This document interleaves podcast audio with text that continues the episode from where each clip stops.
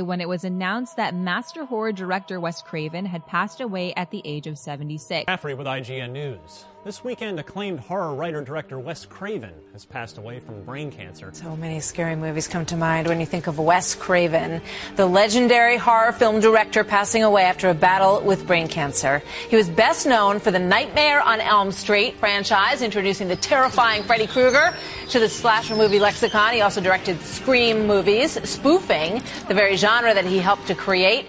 Craven died at his home in Los Angeles. He is survived by his wife and his three children. Wes Craven, the master of horror. The film industry has lost a legend whose work made falling asleep difficult for decades over fears of who you may encounter in your dreams.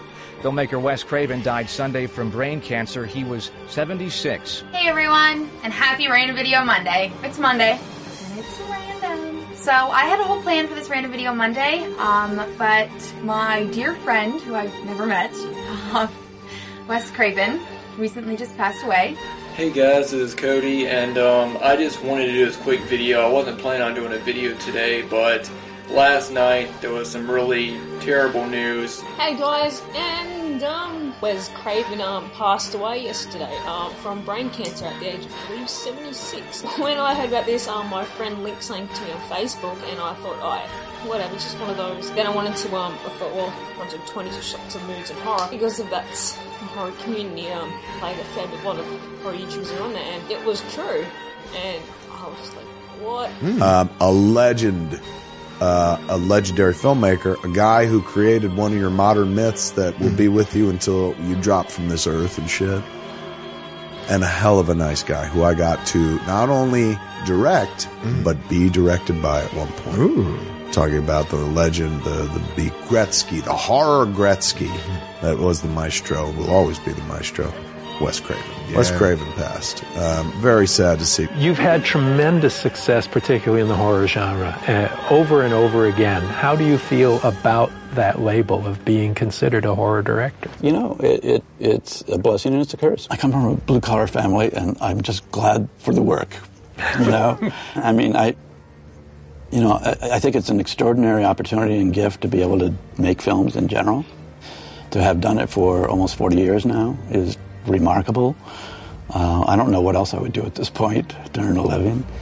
And I've met all sorts of extraordinary people and been extraordinary places. And you know, if if I have to do the rest of my films in the genre, I, no problem, no problem.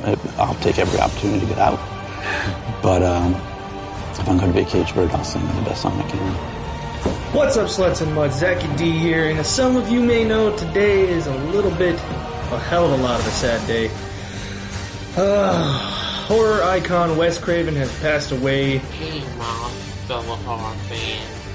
I'm sad to say that one of my favorite creators of horror has passed away today from brain cancer, Mr. Wes Craven. What's up, y'all? It's your man Alex back again. Uh, I just wanted to make a short video. I'm out here in my garage because I wanted to get away from everybody in the house. Everybody in the house is being loud, and when I try to get away to make a video, the kids follow me, and I just can never get quiet time. So I'm out here in the garage, and I wanted to make a quick video talking about Wes Craven. Hey there, YouTube land, and tonight, well, we're talking about something that we never like to talk about on here. I do a lot of like horror movie reviews and stuff like that, but tonight I actually have to say goodbye to one of my all-time favorite directors, period, and that's Wes Craven. So it came to my attention that Wes Craven has passed away. If you don't know who Wes Craven is, he's behind A Nightmare on Elm Street, Scream, Mind Ripper, The Hills Have Eyes. It's weird knowing he's gone. I know that's eventually happens to everybody. Well, yeah, I have a very sort of ambivalent view of myself as um, as an artist or as a filmmaker. I mean, somebody once, when I was first starting in films in New York, says, "If you want something on your gravestone in, your, in the film business, I think the best thing is filmmaker. If you can honestly say that, that's all you need to say." And that's uh, that. I think what I would like that on my gravestone, along with whatever you do, don't fall asleep.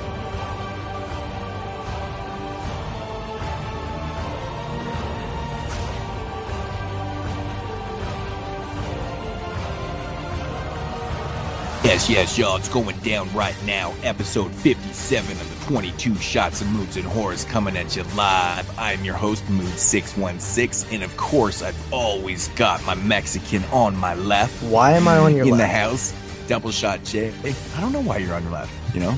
Also known as JP. What's up? What's going on, homie?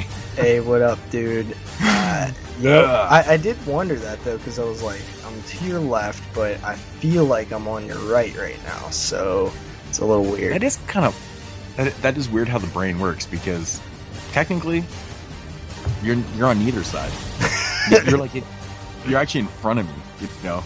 Yeah. the internet ah, has So no goofy. physics. I just said the last Mexican on my left. The last Mexican on my left. Oh, I right. get it. It's a reference. Yes. Oh, Yes. There you go. Oh, did I actually blow him by you there? yeah. And I usually am right on, on- it. I on was my like, left. I was like, oh, I guess he's not doing one this time. I, I just I just took out last and uh, put and replaced house with Mexican. You know, I was getting a little clever, but I thought you would have got that to my left. yeah. I mean, what what else would it be? The Mexican that has eyes or something? I actually didn't even think about it until I was doing it. Uh, so that's kind of funny. Yeah. So uh, so what's been going on, man? Well, as you know, I've been trying to do pre-recordings of 31 Days of Horror.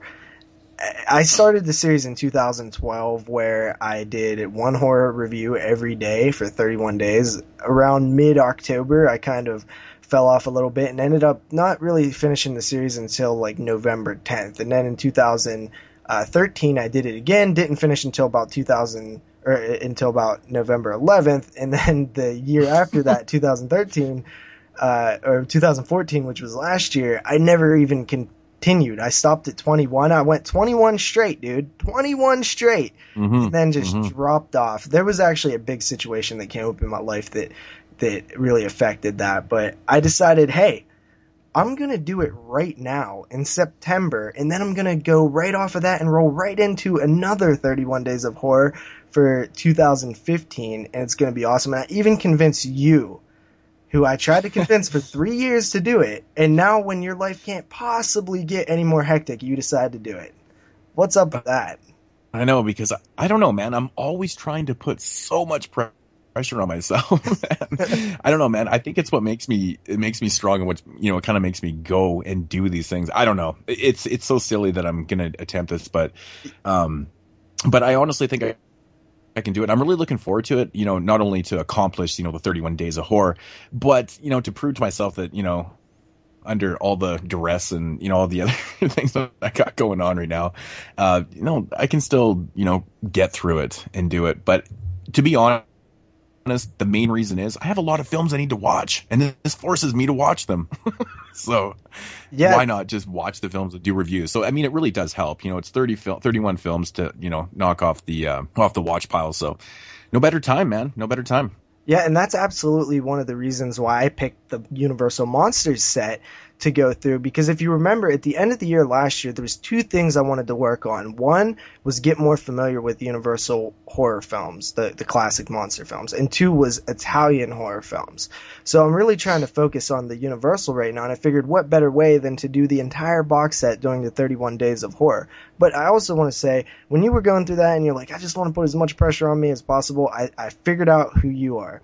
You are the Ronda Rousey of the horror community because that's exactly what she does. She goes and films 10 movies and, uh, you know, all during her training camp because she needs to put as much pressure on herself as possible. There's many interviews where she said that and, you know, that's you. Yeah, that's a compliment, by the way. I guess so. I mean, the difference between me and Ronda Rousey, though, I mean, it's pretty obvious. I mean, she probably has a way bigger penis than I do.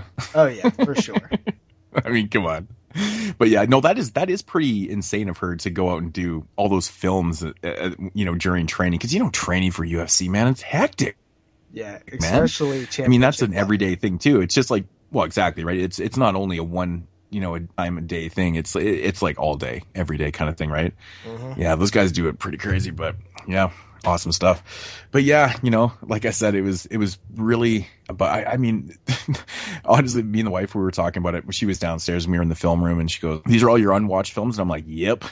I'm like, I'm going to attempt this 31 days. And she's like, it's probably a good idea. And I'm like, yep. we kind of laughed about it because, I mean, it was, we were kind of snickering about it because it's like, it's really not, but at the same Yeah. time it is. It, it's fine. I mean, this is, this will become a nighttime thing and yeah, we'll get through it, man. I'm just hoping that I don't watch a bunch of shit. You know, there's nothing worse because I, you know, I'm, I'm obviously watching films I've never seen before, and you know, like sometimes you get in those in those ruts. You know, you ever watch like ten or twelve films you've never seen before in a row, and then like nine of them suck dick? Don't you fucking hate that? Yeah, like, it honestly, uh, usually, see, I don't have the patience for that. By the time I get to like the third one, just the third one, then I reach for something that I know is good because I can't stand watching that many. There was a couple weeks ago, I don't think we had a show during that week, but I remember it was like, it was like a, like a three, a four, and a five, just back to back ratings. And I was just like, ugh, this is terrible. And then I watched something good. hmm Yeah, man. I uh I don't know. I feel kind of bad. Like I've been getting, you know, quite a few films from Anchor Bay to review and I've been watching them and I, I honestly can't do reviews. Like I, I emailed, I emailed my lady there and I was like, man, sorry. Like I watch these films and they're terrible. I can't do reviews for them. You want to give the bad press, right? So, um, yeah, I've been having a rough one, man. Like I, there was about a dozen films there and I think about, you know, eight or nine I didn't even recommend. Even like my last few reviews on body bags, I haven't recommended at all. And I, I don't know what the fuck's going on. I'm watching a lot of shit. But then on the flip side, I've been watch I watched a couple really good ones too, so which is good. So but we'll get into that later. So anything else going on? You not busy like me? No, I mean just your just your typical work stuff. I I've I've kind of been just watching a lot of movies to pre-record as many reviews as I can as possible. I think I pre-recorded about 15 reviews, but most of them Hmm. were for the last year's uh, 31 days that I didn't finish. So all those are already recorded, and I got about two recorded for the October's 31 Days of Horror. So I'm gonna try to Okay. get you know another 10 or so ready by the time October actually rolls around because I I don't I actually want to do it this year. I'm I'm really gonna try. Yeah, I'm gonna hopefully get a few, you know, pre-recorded done, and you know, hopefully. but uh, I mean, it'll definitely help. it's not an easy task, but uh, we'll see. We'll see. Maybe I'll just say fuck it, and I'll just be uh, going in blind and and uh, just do it day by day. I did that with um. Remember my 25 days of Christmas horror that I did a couple years back. Um, Yeah. I woke up every single morning before work and recorded a, a review and uploaded it before I went to work. And that was kind of my plan. I was like, yeah, this is how I'm going to do it. I'm going to stick to it for 25 days. And uh, I think the only day that I didn't re- put one up right in the morning was Christmas Day. I actually did end up doing it later in the day, but I never pre-recorded one of those reviews, um, which is really fucked up during that season because you're so busy. I don't even know how the hell I did yeah, that. that's that's insane. I I actually all three years before that. I did them on the fly like that, where I watched one every day and recorded it. So that's probably why I failed so much. Uh, last year, I actually did have like three for miss days, where I'd be like, okay, I'm gonna pre-record because I did random movies last year for the most part. Uh, and I was like, okay, I'm gonna pre-record three reviews, and then if I need to miss a day, I can't watch a movie that day, I'll insert it. And that kind of worked until about day 21 when I used all three of them already. Yeah, exactly right. yeah, that's why I got to do a little more than that. But uh, but you know, when I did the the 25 days of Christmas horror, man, it really got me into the Christmas kind of mode, and I was really that was an exciting Christmas. I don't know because I guess I was just celebrating it like all month, you know, kind of thing. With all these Mhm. films, because most of the films that I reviewed were pretty good. I mean, there was obviously some duds in there, but uh, I don't know. That was just one of those Christmas where I just never remembered before being so much into the into the into the season. You know what I'm saying? But Yeah. that just kind of did it. Well, So I, I'll pretty cool actually have another Christmas film for you to check out later in the show.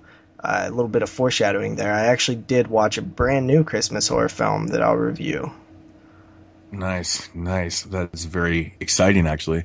Um, because I was actually going through some, uh, oddly enough, earlier today, uh, I was going through um, just some ideas. I was kind of flipping around, and I actually do have enough to do like you know uh, seven days of you know Christmas horror or something like that. But um, I'm curious on this one, so yep, yeah, forward to that. So, anyways, we got some news we want to get into. Yeah, let's get into some news. Uh, not a big week this week, but there's some nugs up in there. Uh, the first one comes from. Uh, I, got most of this news from Bloody Disgusting. I normally don't say where I get it. I usually get it from a lot of different sites, but I just figured since today I actually got almost every piece from Bloody Disgusting, I would at least shout it out because I was kind of in a rush to get it, so I just hit their website up. Uh, A24's period horror film The Witch has got an official release date set for February 26th. I guess Bloody Disgusting reports that this premiered at Sundance Film Festival and has gotten a universal positive acclaim and is considered by many to be the most anticipated upcoming horror film. So this is this is going big right in 2016, right in February. It's set in a New England circa 1630. The witch follows a farmer who got cast out of his colony plantation and is forced to move his family to a remote plot of land on the edge of an ominous forest rumored to be controlled by witches. Almost immediately, strange and unsettling things begin to happen. The animals turn violent, the crops fail, and one of the children disappears, only to return seemingly possessed by an evil spirit. As the suspicion and paranoia mount, everyone begins to point the finger at the teenage daughter. They accuse her of witchcraft, which she admittedly denies, but as circumstances become more and more treacherous, each family member's faith, loyalty, and love will be tested in shocking and unforgettable ways. So this is a period piece. 1630, it's set Yeah. in New England. Yeah, that's cool, man. Yeah, The Witch. Oh, I, I I know that I've been like in desperate want of a new witch film because I love the concept of witch films, right? Like the the witches witches are creepy. That's why I loved Lords of Salem so much. And Mhm. I would love uh, this sounds great to me.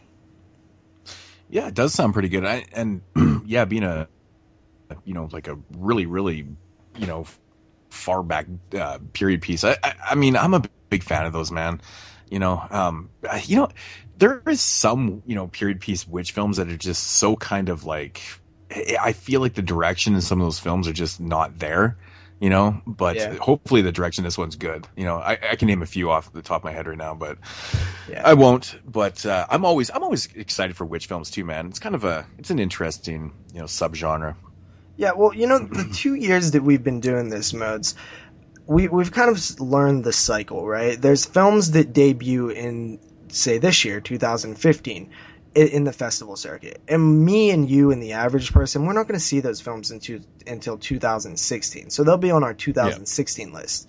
So I do a lot of poking around during, you know, the this year in order, you know, every year during the festival circuits to kind of see what's hot. Because usually and and this normally happens whenever you hear overwhelmingly positive reviews coming out of festivals, you know that that's a title that you got to check out during its actual release, its its wide release in, in the following year. So uh, I pay attention to that stuff really well, and this is one that I'll I'll try to remember for when it does get released. It's it's early, early February is pretty early in the year. Uh-huh.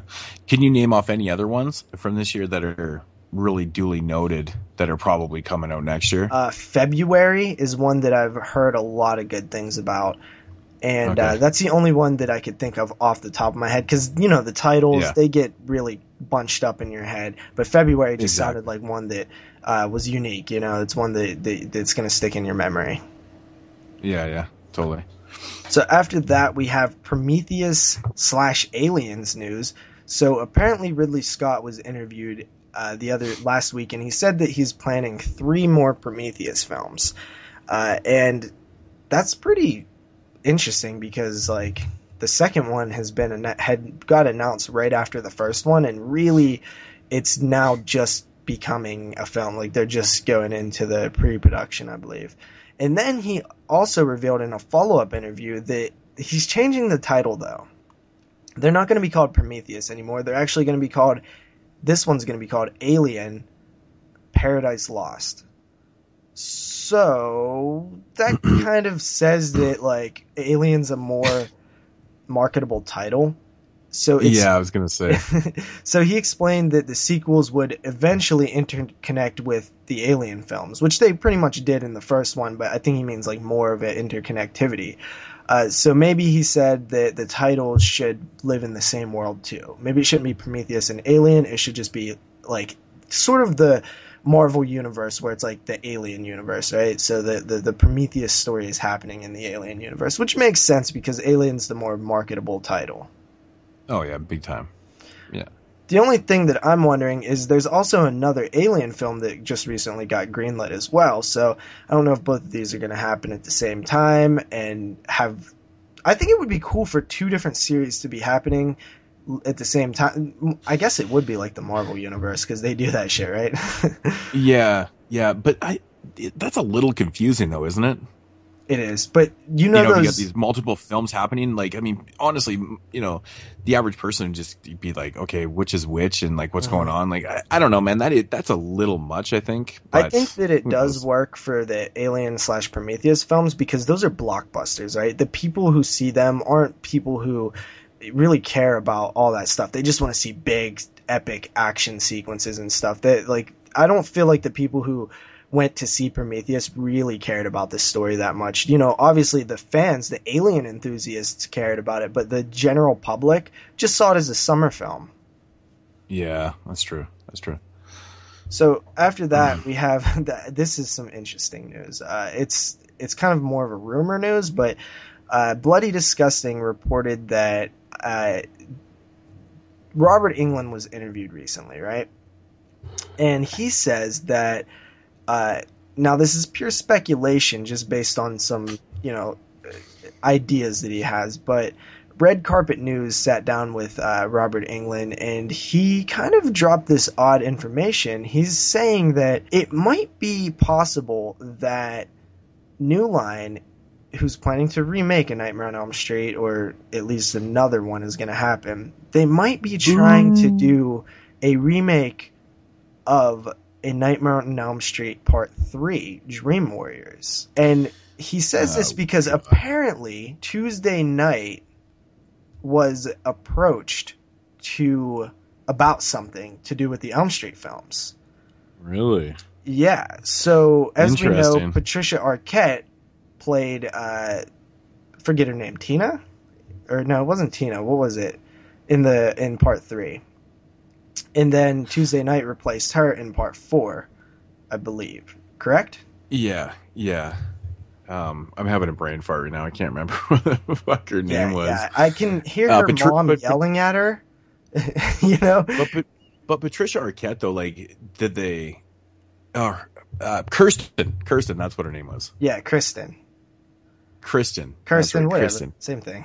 Kirsten, Kristen. I don't know. Those names are always. I always do that with those names, man. Yeah. There's so many pronunciations of like variations of that name. It's ridiculous, but yeah, Kristen. Yeah, that's what it is. Ooh. Um, the, what they were gonna? Are they trying to approach her? Because fat chance on getting her. Well, basically, England said that he has heard that New Line has approached Tuesday Knight about something to do with the Elm Street films. So he he thinks that they're going to remake Part Three, uh, Dream Warriors, which would make sense because that is definitely the best story. It's it's the best Mhm. story that you can tell. Now he does say that there's no way that they're going to ask him to play Freddy, but he does say that he would like to ha- maybe have a cameo as like maybe a doctor at the uh, hospital if they did it Dream Warriors style. I, I just don't get this though. Why remake Dream Warriors? Why not just fucking do something else? I don't like, know. Is it really ne- is it really necessary to pick out a sequel? You know, and it's not by coincidence that they happen to pick the best one. I mean, I understand that, but why? Like, what is the point of remaking Dream Warriors? J- Just do something new. Okay, your first remake of Nightmare on Elm Street was a complete failure. I mean, most people can It agree. made with that. money. I mean, to to each their own. Yeah, there is some people that like that movie, but I'm pretty sure the people that do like that remake mm, probably don't know a whole lot about the original franchise. I'm just gonna go out on a limb and say that. Um, I'll be a dick about it. Uh, but okay, now they're thinking, okay, remaking this again. Maybe not. Maybe it's Dream Warriors. Why even bother? Why not just do something else? Yeah. it just seems it just seems more plausible just to say fuck this. Stop remaking. Now they're remaking sequels. They're not even, you know, they're not even trying to. I don't know, man. This just seems ridiculous to me. Well, it seems ridiculous. my- I mean, honestly, remaking Nightmare on Elm Street again makes more sense than doing Dream Warriors, to me. Okay, let me let don't me ask you this. Let's say that this film is more along the lines of the Friday the 13th remake in terms of Freddy exists. We don't learn the backstory because we already know the backstory on Freddy. We're following a group of Elm Street kids who are in a psychiatric psychiatric hospital because of the same reasons that they were in the original third film. And then that's it. That's the only correlation between the original Dream Warriors. Like, is that is that then a remake of Dream Warriors, or is that just like another Elm Street film? Mm, no, I, I think I think no matter how you do, I mean, if you take that little simple premise, kids in a psychiatric ward um, that are all struggling from the same, you know, sleep issues, nightmares, that is technically a remake, or, or it's a reimagining, reimagining of Dream Warriors. You know, you can change the name, but if you take that little small premise, you know, just having it in the psychiatric ward with that type of thing, I mean, obviously they'd probably change the complete story around, but I mean, essentially the it's there as a like a reimagination. So just Okay. do something new. Well, let me ask you this then. In Elm Street Part 4, right? Elm Street Part 4 Mhm. follows a group of kids on Elm Street who are dreaming of Freddy, who was a villain in in the town. Isn't that technically just a remake of the original then because it's the same exact story? yeah, I mean, I get I get what you're saying, but or I mean, is it okay. another Elm Street? so I, I can, mean- but I know it's more specific with the hospital because the the hospital is more of a specific, different That- thing than the that's original exactly I'm saying. films. Yeah, I get you. You take that little premise, it's just it's too specific to not call it like a reimagination of Dream Warriors and stuff. But yeah, I mean, I, I get what you're saying. But I mean, this right now, it it's so it's so out in left field because like you know, Elm Street Four was still part of the original franchise. They can do what the fuck they want. Now, the original franchise is over. We've had a reboot that a remake that failed, and now if you're gonna do the same idea as uh, Dream Warriors, I don't know, man. I don't think it. I don't. I mean, maybe the younger generation will buy into it, but I just don't get it. Like, okay, just do something. Just try to do something different with it. Just create something new.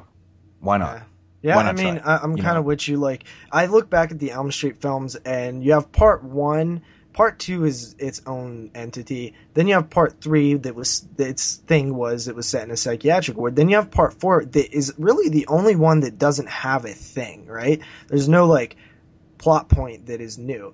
Part five, the Dream Child. It has to do with Freddy invading the dreams of of an unborn child.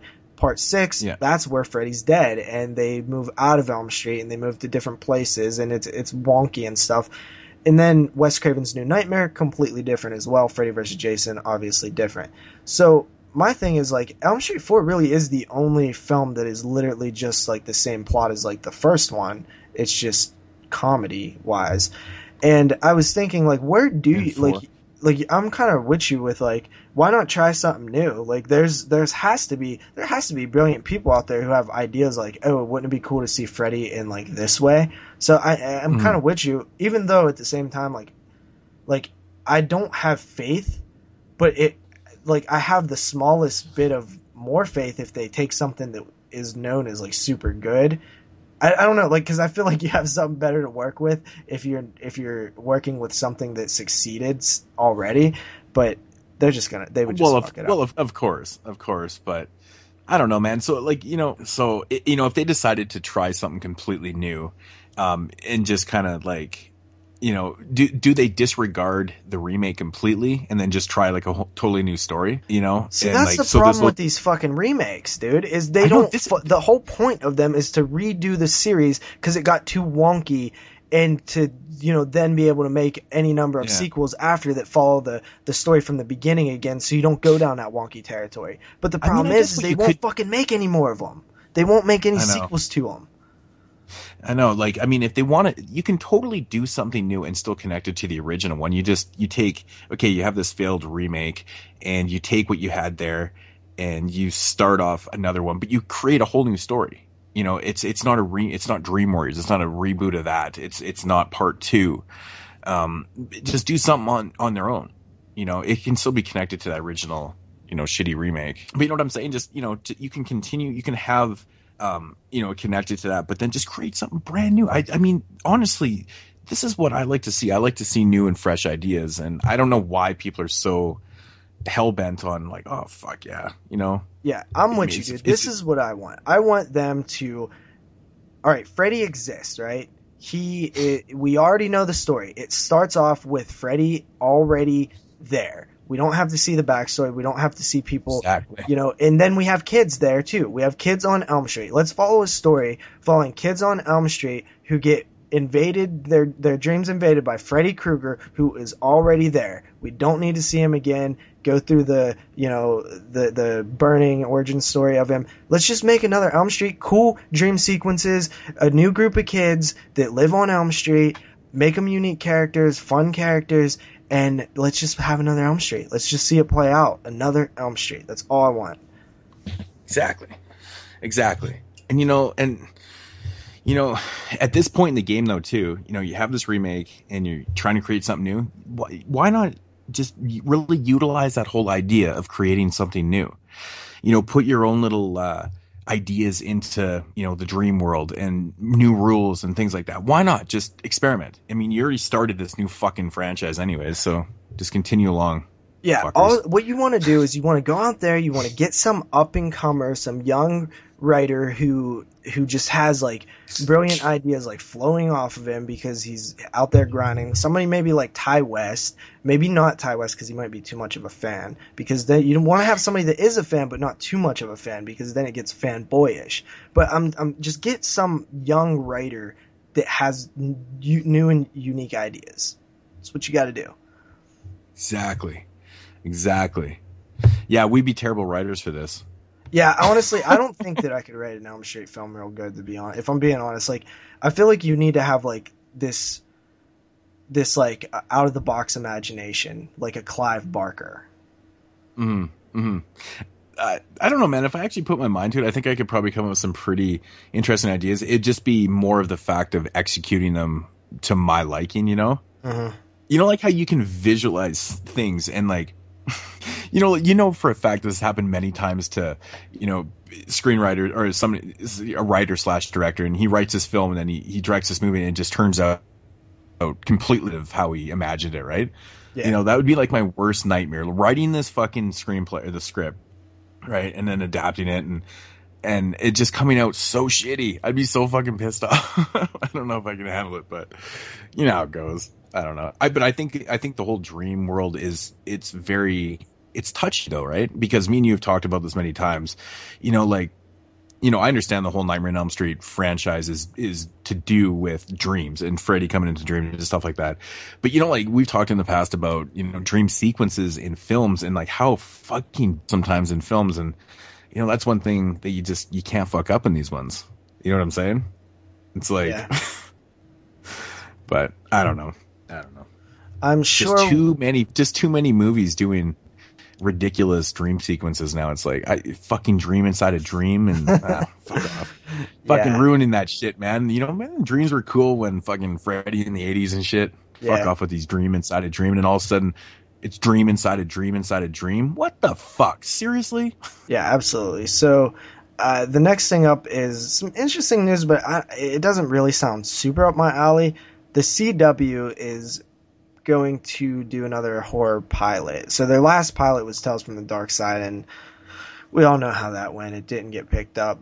So their next one though is going to be based on a novel by Clive Barker called Weaveworld. Now this novel was from 1987 and it's supposed to be produced. I think Barker's on for producing as well, but I guess it follows. It, it's a modern take on whatever the story originally was, but now it follows an app designer who teams up with a young pastry chef who just discovered that he is destined An to be app designer and a pastry chef? yeah he is destined to be the good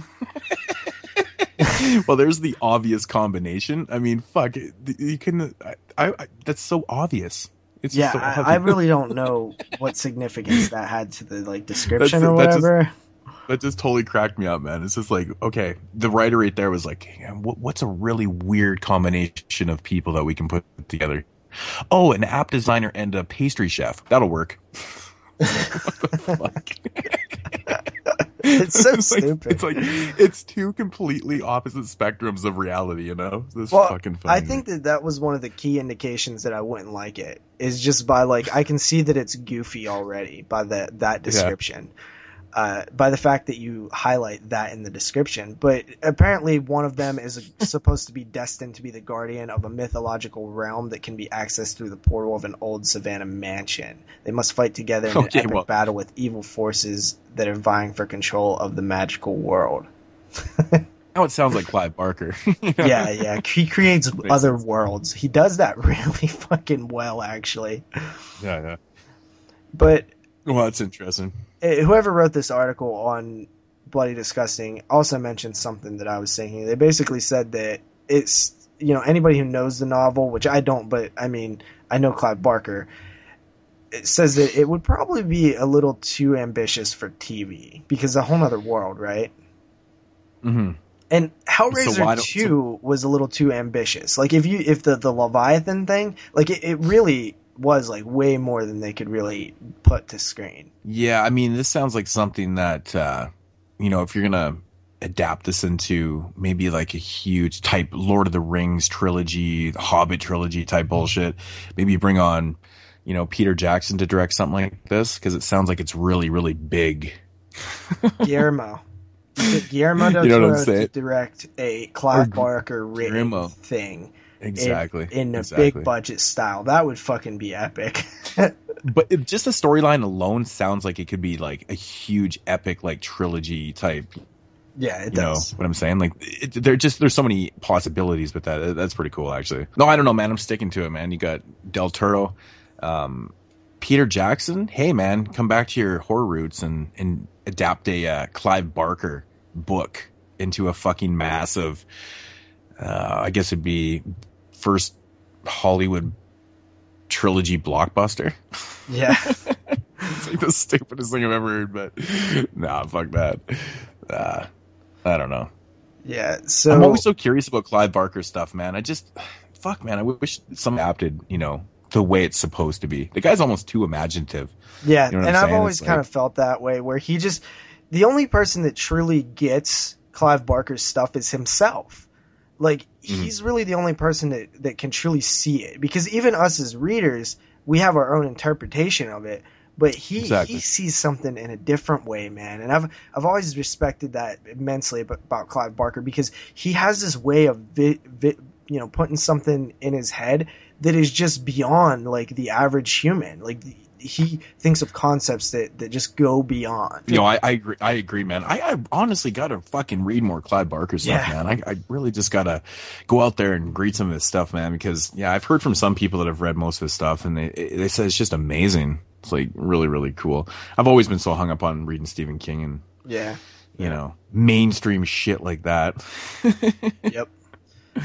yeah. I do too. I do too as well. But you know, moving on from Clive Barker to another master of horror, we have Rob Zombie, who is supposed to produce a TV series for Starz, who Starz recently have worked on that Ash vs. the Evil Dead for their TV network, but this one is supposed to be with Mila Kunis. Rob Zombie producing. It is a half hour comedy series written by the guys who wrote Arrested Development and takes place over a single night in a home with a wealthy family under attack by a murderous cult. Zombie is also slated to direct. So Wow. it's a comedy horror. Hmm. Hmm. So, so like, is it kind of like an offbeat kind of home invasion film? Sounds like it, by like th- a like a cult, but like, I, I you know like I've I've mentioned many times on the show before, home invasion scares me. I don't find it fucking funny at all, man. Yeah. just just just putting that combination together, you know, horror comedy, and even putting Rob Zombie next to that too, kind of freaks me out a little bit because, I mean, I mean, I guess he's dabbled in a little bit with El Super El Super Super Beasto. Holy fuck, I can't talk. Um, so I mean, I mean, I've seen some comedy elements that he's done before, but I don't know, man. Home invasion and comedy, uh, directed by Rob's. I don't know, man. That sounds. It sounds like a lot to you know take in at once. I don't know how Yeah, to it's absorb a that weird. at all. It, It's it's, little weird. I don't really know how to. Yeah, it's strange. The only other thing about that that I do find interesting is the fact that it's the series is supposed to take place all over the, a single night, which yeah, that's. Did you say? Did you say a mini series or like a like an actual? It's supposed to be a series? half hour comedy series. So and, and did they say it like six episode, twelve episodes? Like It does not say. that's fuck. Is that ever a weird premise, man? they, the, it, it says a full season. I don't I don't know what that means. Sometimes they're six is- episodes, sometimes they're twenty four. And I'm assuming this is just uh, one season type thing. Obviously, you can't really stretch this into multiple seasons. It's like this this corrupt fucking religious cult that invades like fucking I- some Christian family, and then they make a fucking comedy out of it. You know, Like, it the- the thing- so fucking weird, man. the thing that I think of when I think of like making an entire show take place in one night is oh my god the continuity guy who's supposed to look out for stuff and oh my god the uh the the, the set designer and the uh the person who does the the clothes I forget what they're called you know the Hey, yo, Carl, the watch is on the left. yeah that would be such a hell like job. little shit like that. Yeah. That fucking pillow, Carl. It's on the fucking left side. Well, even even the the costume designer. That's what it is. The costume Yeah. designer. Imagine having to like keep the clothes looking the same. Like if they get a hole in it or something, it would just be hell. It's everything though. It, not, the costumes aren't so much the pro- unless they're getting all fucked up with blood and and uh, and dirt and shit like that. But it's a lot to do is like you know facial, um, you know, for guys facial hair and you know hair styles and Yeah. stuff like that. Because if you're doing it over a whole season, it has to be trimmed and cut. You have to look the same because it's obviously throughout one night. Unless you're fucking Wolfman, you got o'clock shadow or whatever. But by the end of the at the end of the show, but like you know what I'm saying? Like those type of things are the ones that are hard to do that Yeah, I've, I, you know, that I would assume. So, yeah. Um, I don't know, man. Like, well, like, what are your thoughts on this? Because I am I just don't. really I, confused by the whole premise. It's it sounds so strange, but at the same time, I'm oddly intrigued because it is so strange.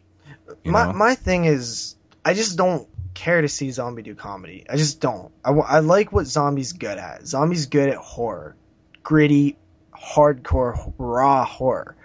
And if he would be good at comedy, I just don't. I maybe he would be, but I just would rather see him do what he's good at. What I know, what I have, what I've learned to love about him. I don't want to see him do comedy. Yeah, I mean, I I've never really even thought of him ever doing that. I never even, uh, you know, Well, this is too odd much too effort into it. it's- It's, it's strange.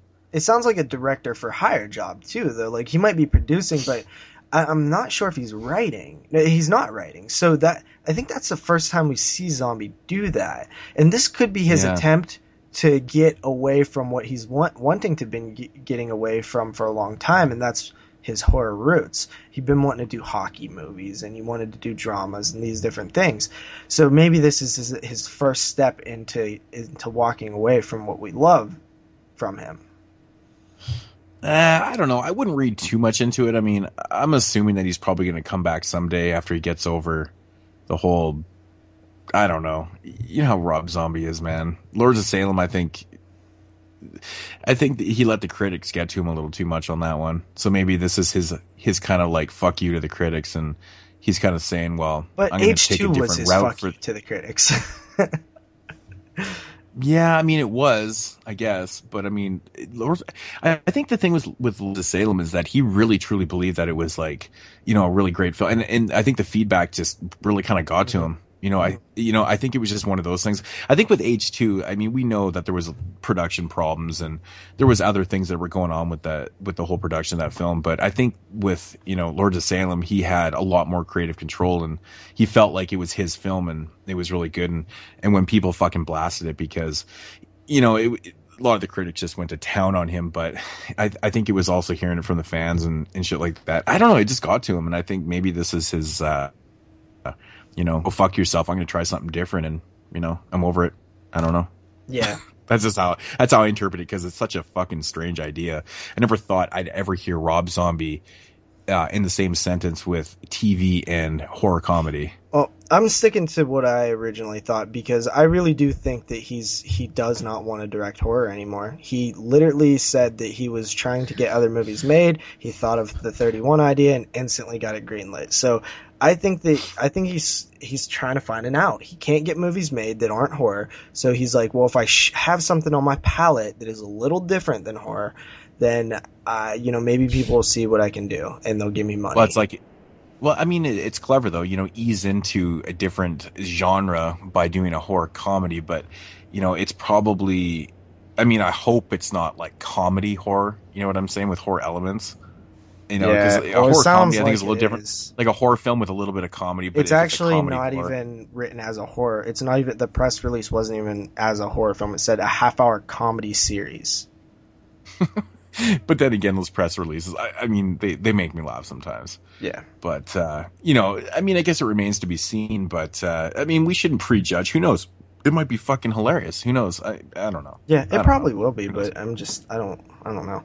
So after that, th- this is kind of the release section here. That's pretty much all the big news.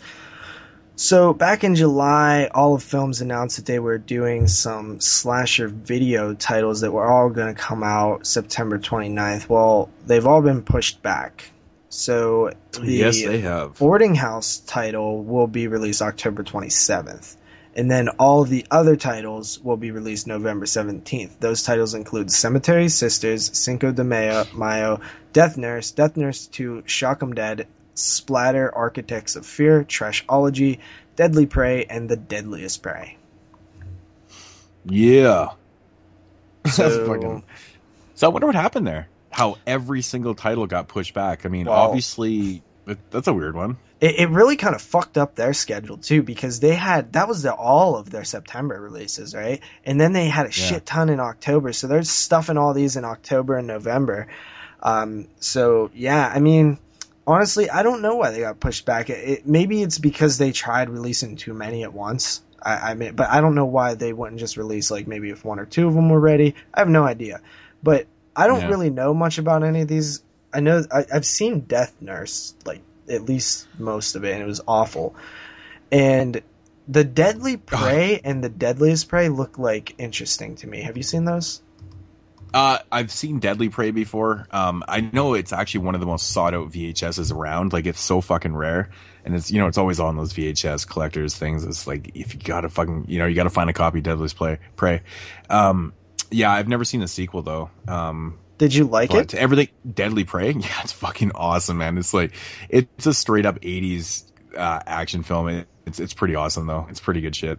Um, yeah, like I said, never seen the sequel. Um, Shock 'em Dead, I've actually never seen before, and uh, um, I'm really looking for a killer workout. But as for all the other films, like the the Death Nurse and Cemetery Sisters and uh, Boarding House, I have all the original um, slasher video DVD releases, so I'm not really looking for those. I, I don't need to upgrade, especially considering most of those are fucking shot on video, and I can't imagine the transfers being like I don't I don't I don't really know.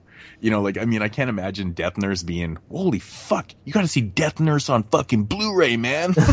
Yeah, Well, Death Nurse I'm pretty sure that DVD conversation is never happening. Yeah. Oh, okay. Is it okay? Whatever. Yeah, so you have What- uh, what is on- what is on Blu-ray anyways? Okay, so you have Boarding House on DVD, Cemetery Sisters DVD, Cinco de Mayo Blu-ray, Death Nurse Oh, DVD, Death Nurse 2 DVD, Shock 'em Dead Blu-ray, Splatter DVD, Trashology Blu-ray, Deadly Prey Blu-ray, and Deadliest Prey Blu-ray. Okay, so all the films that aren't shot on video are actually on Blu-ray then. Yeah, which makes sense because when they announced, remember it was like last year they announced this. They picked up Yeah, this yeah.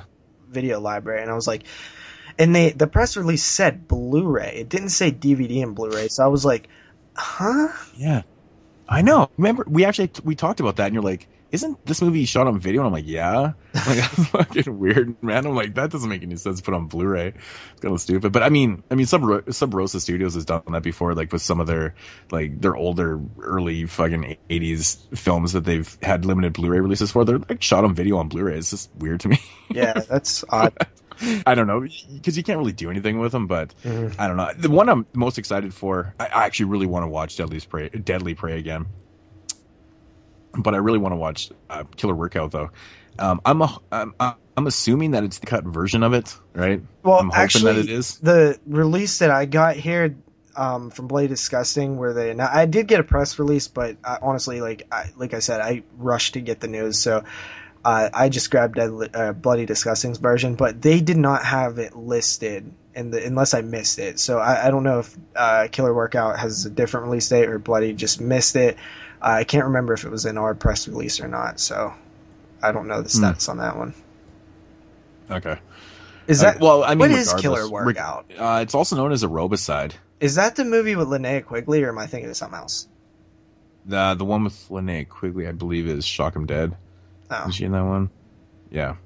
So yeah, Killer Workout is a slasher film that takes place in a gym. right, Killer Workout. It's clever, isn't it? Um, it's been so fucking long since I've I've seen that movie. I, I really don't even remember it much. Like I remember kind of bits and pieces, uh, unless unless I'm getting it mixed up with something else. But so I'm really stoked for that. So fucking all the films. You had to go and push that shit back on me. I was getting all excited. But at the same time, I was like, okay, you know, a lot of these titles got pushed until November. And I was like, well, you know, it's not a bad thing because have you seen how many releases are coming out in October from like all these companies? I haven't. Holy fuck. They are pushing for Halloween this year. Holy the shit. only title that I have like ready to go, already pre-ordered, is Mosquito, and I'm fucking pumped. Yeah, you know, actually, Synapse is releasing two Blu-rays on the same day. Holy fuck, that must be a record for them. Manos is coming out the same day as Mosquito, so it's like, holy shit, Synapse, are you ever gonna get to your Argento releases? I know. Probably not. I know. I'm getting, I'm getting impatient with this too, and I'm like, I've been putting off buying the Arrow versions for well, ev- forever because you know I really want the Synapse ones, and I'm like. Mm. Like, Well, the thing is, I collect Snap releases, and like, if I buy the air ones, I'm gonna buy the Snaps, and I'm like, fuck, I don't need to double dip. This is bullshit. But I'm getting to the point now. where I'm like, are these ever coming out? Like, this is getting fucking crazy. Well, you know, I, I'm, I know that there's, there, I- I don't know who released Suspiria in the UK. There was some company that did. I know that. I think there was like a Korean release of it too. But as for ten, and uh, yeah, so I mean, I'm just, I don't know. I'm getting impatient, man. It, it's crazy. It's too long. And Phenomena, and those those Arrow releases are fucking nice. Mhm. Nice. Synapse better be doing some big things with these ones, man. one one of the reasons why, uh, as I mentioned earlier in the show, one of the things I wanted to do this year was watch more Italian horror films, and that's kind of one of the reasons I brought up, you know, that idea that I had that you know we might do or whatever. But also, you know, I figured like because Synapse was releasing these Argento films, like I should wait. Like I shouldn't just delve into them early in the year because why not wait to see them in like the most glorious way possible? So they're really fucking delaying my Italian learning too. Yeah, fuckers, eh? Jesus. Yeah.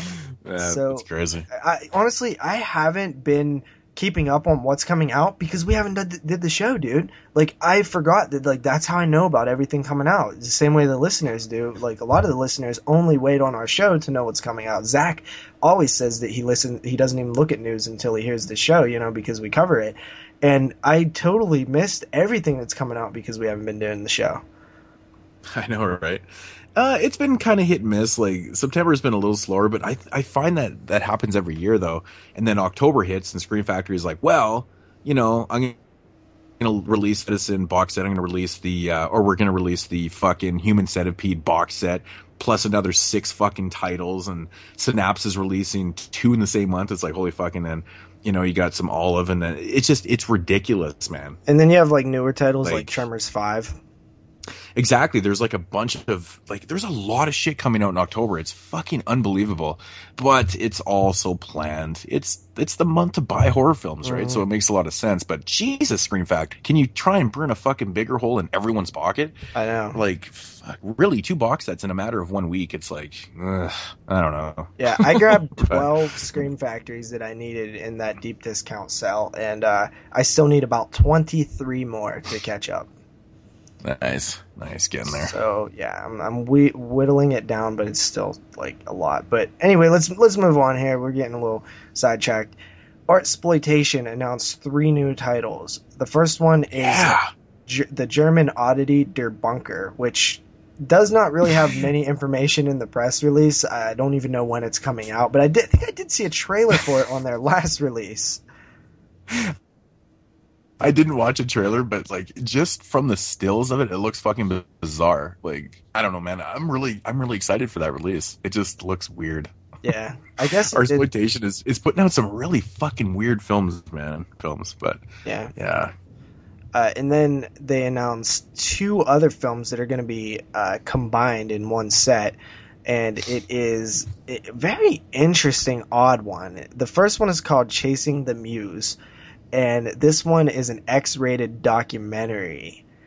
And then the second film is from that director who is 70 years old or something, and it is uh, what the hell is it called? Exhibition from 1974, and it's I think it's literally a porno. So uh, you're getting the guy's porno and then his upcoming documentary, who follows him as he's looking for a new star for his porno. Like I don't know, these sound so odd. I know, and I was, you know, I, I got the press releases for those. They did not say not wife- safe for work. Yeah. Right? Yeah. Yeah, and so yeah, I'm, I'm kind of looking at this, and I, I I handed the wife the phone, and I was like, "Check this out," and she's like, "Okay," and uh, I'm like, "Well, how do I go about reviewing a porno and a like a porno documentary?" She's kind of laughs at me, and she goes, "I don't know," and I'm like, "How the fuck do you review porno?" Yeah. like, like, it, like honestly, I've never thought about it before until I got that press release, and I was like, "Oh." I've never thought of this before. I never Because wa- are you reviewing the story? porno in it. Well, that's the thing. Like, I've never watched porno with a you know critical mindset. I've watched porno with KY in my hand. I mean, really, like that's all I'm doing. Maybe some Cheetos and KY, but never with the mindset of, oh, hey, I'm going to review this on a critical level. The, the thing Like, that gives what? me a little bit of hope about it is that the 70s actually had like legit director, maybe not legit directors, but people who actually had a little bit of talent creating actual films with porn. That's the thing in the 70s. Porno was huge. They used to make porno movies, like legit mu- movies. So, Yeah, I've seen a couple of I mean, yeah, I mean, I actually, uh, yeah, I actually have a bunch too. Some of the Vinegar Syndrome pornos that they've released and stuff, but which are pretty interesting. Um, but uh, you know, I never watched those with the mindset of going, well, I'm going to review this after. Yeah, yeah. so that, that'll be say, a fun man. experiment for both me and you when we get those in, in the mail. Yeah. Uh, those two come out October 6th uh, of 2015, obviously. You know, I guess they kind of eased us into this though, right? You know, with the Summer House, because I know we both recently reviewed that one, and I think we were relatively on the same page on that one. I think my rating was just a little bit lower than yours, but Yeah. um, you know, it's not a bad movie by any means. Pretty well made, but it's just you know, the theme to the film is is you know, it's more of a drama, but it's like horrific theme. But I think what they're doing here is okay. we're going to release this film that we're. It's kind of like the warm up piece towards the porno and then the porno documentary. You know, kind of. Yeah. You know, when I watched the Summer House, and I mentioned this in my review, I was just so relieved by the end of it that that there wasn't any situations where I felt like it was unnecessary or in danger to like the young actors involved because I really was a little nervous on like what they were gonna do. You know what I mean? Mm-hmm. And I was Well, just really relieved. Were you afraid because it was like a German film? You're Yeah, "Well, like I don't know the man," you rules know? because I've seen some fucking you know. If it's not directly, like it's some shit that wouldn't get away with in the U.S. You know what I mean? So like, like I was a little nervous about that. I obviously knew that they weren't gonna like have sex with a child on camera or anything, but you know, I, I didn't want the actual actor to be in any situation that I don't think they should have been in, and for the most part, they weren't. So that's good. Yeah, I mean they they definitely they they played them like I said in my review. Like I, the movie's very softly executed. You know, it's it's not like I don't know. I, I don't really want to get into it. It's not really much of a horror film, but it's you know the filmmakers they really kind of soften though in the film a little bit. You know, Mm-hmm. you know, with soundtrack and just the way they approached every scene and stuff. There, you know, like I said, it, there's even points in the film where I was getting kind of angry because th- the way the filmmakers, you know, approached the lead character. Um, I think his name is Mark. Uh, and you know, at times they were kind of leaning towards you to feel sympathetic for him because of his shitty life with his wife, and he doesn't really have a relationship with his daughter and stuff. And then I'm like, well, on the flip side, this guy is like out there cheating with other dudes and trying to start a relationship with a 12 year Oh old no, boy. it, it was totally And I'm like, as you you were know- supposed to feel sympathetic for him. Like that's ex- that's Yeah, what it was and- supposed to be. And I honestly did for a I think that's second. what- it's weird. I know, and like I wasn't buying into it. Like I mean, because I knew that you're not supposed to, and I don't know, man. I think the filmmakers did a good job with that. Just I don't know. I, I had certain little, little things. I really, really detested the music in the film, though.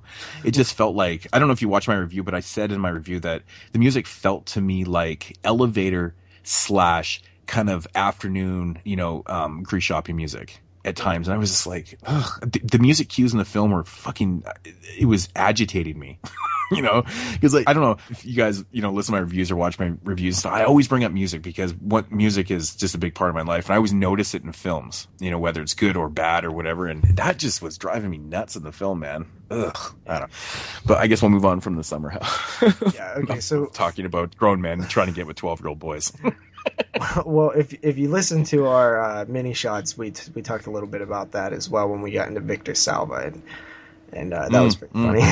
but uh, so the final little bit of news here is the company Artsploitation, who we were just previously talking about, announced one more film, and that film uh, is supposed to be pretty good. Actually, it is called Children of the Night, and uh, this is a South American film involving Ar- Argentinian vampires.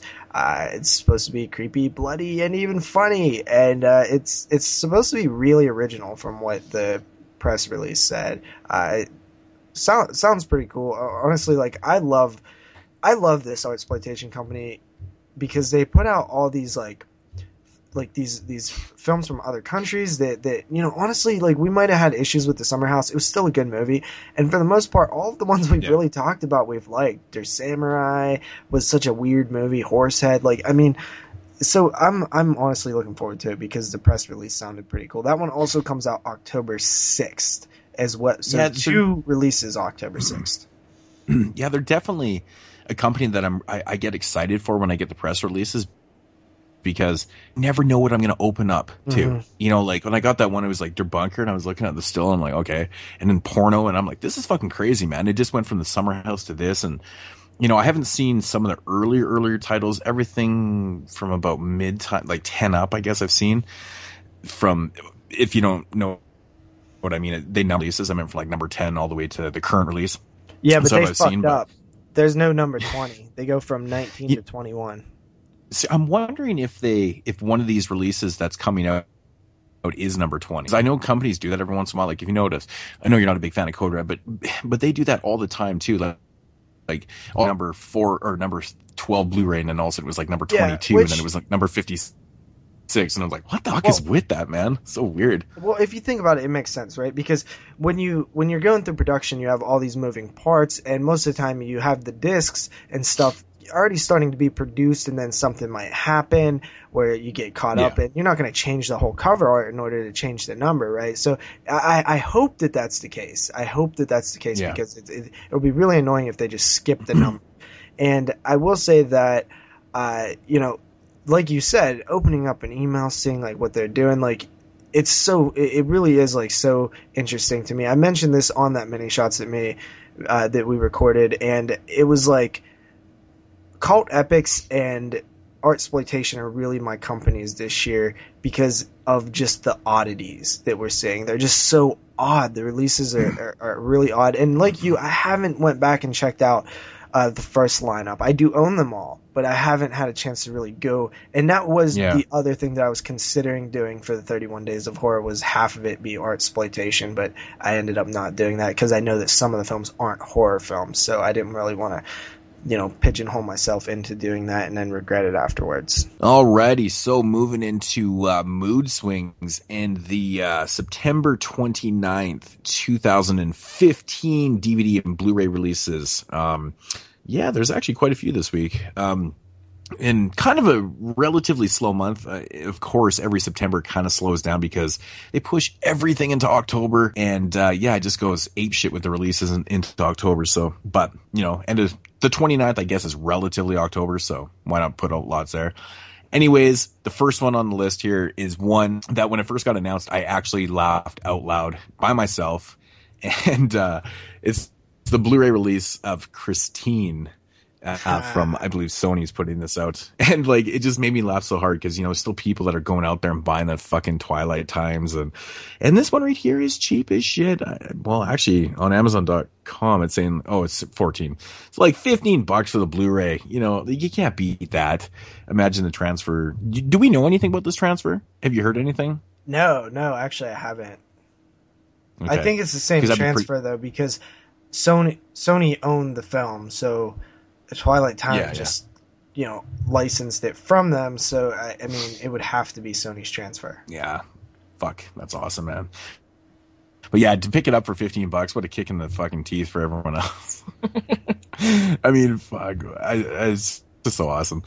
Uh, it serves anyways, them right too. here, we got because, oh, sorry. It's gonna hurt Twilight Time's future sales, right? Because they're gonna, everybody's gonna be like, well, fuck. If if they, if it's possible that something's just gonna get re-released, then I'm I'm not fucking spending thirty dollars. Oh, exactly. Exactly. Yeah. Um, yeah. So next up here, uh, in the U.S., this is getting a release from Universal. I know in Canada, this is actually being released by Anchor Bay Canada because I got the uh, the press release the other day, and it's a film called Cop Car uh, with Kevin Bacon. Um, what? So this one actually, yeah, this one actually sounds pretty damn fucking pretty cool, man. Uh, just the premise. I don't know about these guys. Uh, they basically, uh, I think it's about a couple kids that they find a cop car like in the field. It was not, it was not abandoned, but it was empty, and they take it for a joyride. And uh, yeah, I don't know, and they just they end up going on some kind of cat and mouse chase with this with with this cop and stuff. I, I it just sounded really cool. I was like, fuck yeah, man. Who doesn't want to take a cop car for a joyride? That'd be pretty sweet. I don't know. but it just, I, I just loved it. I was like reading the press release. I'm like cop car, and I, I looked at who was in it. and I was like, Kevin Bacon's in this. What the fuck? I don't know. It was weird. Uh, if you're into the TV show Grimm, we got uh, season four on Blu-ray. Never seen it. Have you seen it before? No, don't know anything about it. Yeah, exactly. Um, this is a movie right here that I've never seen. I've always wanted to check it out though. Uh, it's being released by Criterion and it's called The Honeymoon Killers. Um, when did this movie come out? I think it was like in the early 70s, I want to say. I think it's the 70s one, but, uh, yeah, I don't know. Criterion releasing The Honeymoon Killers. Eh, you can't go wrong with that, right? Yeah. yeah. Um, you know, originally this movie was supposed to come out September 29th uh, from Scream Factory, and it's called Jack's Back. Um, it is not being released September 29th. I believe it got pushed to uh, like November, December, or something like that. I don't know. It, anyways, it got pushed back. That's a Scream Wow. Factory. Yeah. How did I never Yeah. hear this? I don't remember Yeah, this it's a Scream. Yeah, it's. Uh, I I completely forgot that it got pushed back, and I was checking out the releases here, and I was like, "Wait a minute!" So I did some research, and and it says like on the Wikipedia page, I think it's coming out like in Huh. you know, in a few months anyways, but I don't know. Jack's back with James Spader. Oddly enough, I watched him on uh, Jimmy Fallon last night. I don't know why I brought that up, but I just happened to see James Spader on the Jimmy Fallon. Um, then we got uh, Poltergeist, the extended cut. So the remake of Poltergeist uh, is coming out on Blu-ray. Um, I'm actually kind of curious to check it out. You know, it's the extended cut. I don't know. Does that mean it's going to be obviously unrated? Maybe it's better. I don't know, I don't know, man. I didn't see the remake. You never seen Yeah. it, did you? Uh, uh, no, but that's another that we was just talking about off air. That is another now franchise because if I believe our rule is three is a trilogy and you don't hit a franchise until you have four. So Poltergeist is not. But but let me ask you a question, Modes. Sorry sorry to get off topic Mm. real quick, but now what if you are there's three films and a TV show? Is that then a franchise? Hmm. Well, let me ask you a question. Okay. And I don't mean to sound like an asshole asking a question, you know, from a question. uh, but, uh, you know, like if you're doing a franchise show, um, would you include like the, you know, the TV movie or whatever? Say if we were to do Psycho, are we going to, like, if we were going to do the Psycho franchise, are we including the Bates Motel? The the TV show Film? or the TV movie? The TV movie. I would say yeah, and and honestly, the only reason like I like to do it is because when we do these episodes, I like them to be like these complete like archival like Mm-hmm. like things that people can go back to, and it's like it covers the Yeah. franchise in a whole as much as possible. I know that we're not going to be able to review an entire TV show on on a franchise show, but I, I think that including the TV movie and the awful remake would be uh, good. Yeah. Yeah, and I, I totally agree because there's there, there's absolutely no way that we could you know review Bates Motel. Like I mean, what are they in season four now? Um, oddly enough, I got season two in the mail today because I found it for super cheap. So you know, I'm collecting all these TV series like I always talk about, and I never fucking watch them. So you know, just hoarding at its best. But no, I'm actually you know since I've got a little more time at nighttime now. Well, I won't have a whole lot in October now. But I, I'm, my plan is to get into some of these shows. I want to start American Horror Story and Bates Motel and stuff. So that's why I picked it Yeah, up. me but- too. I really want to do do get back into Bates Motel because I I love the first season, right? And um, I started watching the second season and I liked that as well, but then I kind of fell off. So, uh, yeah, I definitely need to I, pick those up. hmm Uh, yeah, moving along here. Next uh, release here we got is called Savage Weekend. Um, man, I haven't seen this movie in years, and Kino is releasing this one. Um, I remember this movie being really fucking bad, really, really bad. But it's got it's got really it's got really awesome cover art though. But that's Um, the thing, I'm really right? Curious to see The- the- those- yeah, I'm curious to see the transfer on this because I actually have like a really old DVD. Like it's almost like a bootleg. It's not a bootleg, but it, I don't know. The cover art's terrible and in the transfer shit too. But you know, sometimes like when you watch a film, like we've talked about this many times before, and you watch a film with a really bad transfer and you're like you can't enjoy it as much, and then you check it out again, you're like, well, it's more enjoyable. It's still a shitty movie, but you know the transfer was good. Yeah, but You know. that's kind of what I was saying about like companies w- releasing these like retro horror films. Like, the, some of them are bad, right? But but somehow seeing a company give like a, a nice treatment to this like oddity horror film from the '80s or the '70s that. From what you remember sucks. It almost does make you enjoy it a little bit more, right? Like when you're watching it in like a new, like era and in a new way with HD. Yeah. It, it's odd. It is odd, yeah. And I don't know, man. Hopefully, hopefully it you know turns out to be better because I'm gonna grab that one because it's got pretty awesome cover art, man. You, can't you can't deny that. So, uh, but uh, moving along here from Wild Eye, we've got a movie with a really strange title. It's called Three's a Shroud. What the fuck does that mean? I don't know. What does that like? I'm looking at I'm looking at the cover going, okay, I see a quote. It says a chilling creep fest, and it's like three's a shroud. I'm like, and it looks like a ghostly. Yeah, like I don't know what the fuck a a shroud is or a shroud or a shroud. I don't know. Um, it's being released by Wild Eye, and you know they can be very, very hit and miss with their films, but who fucking knows?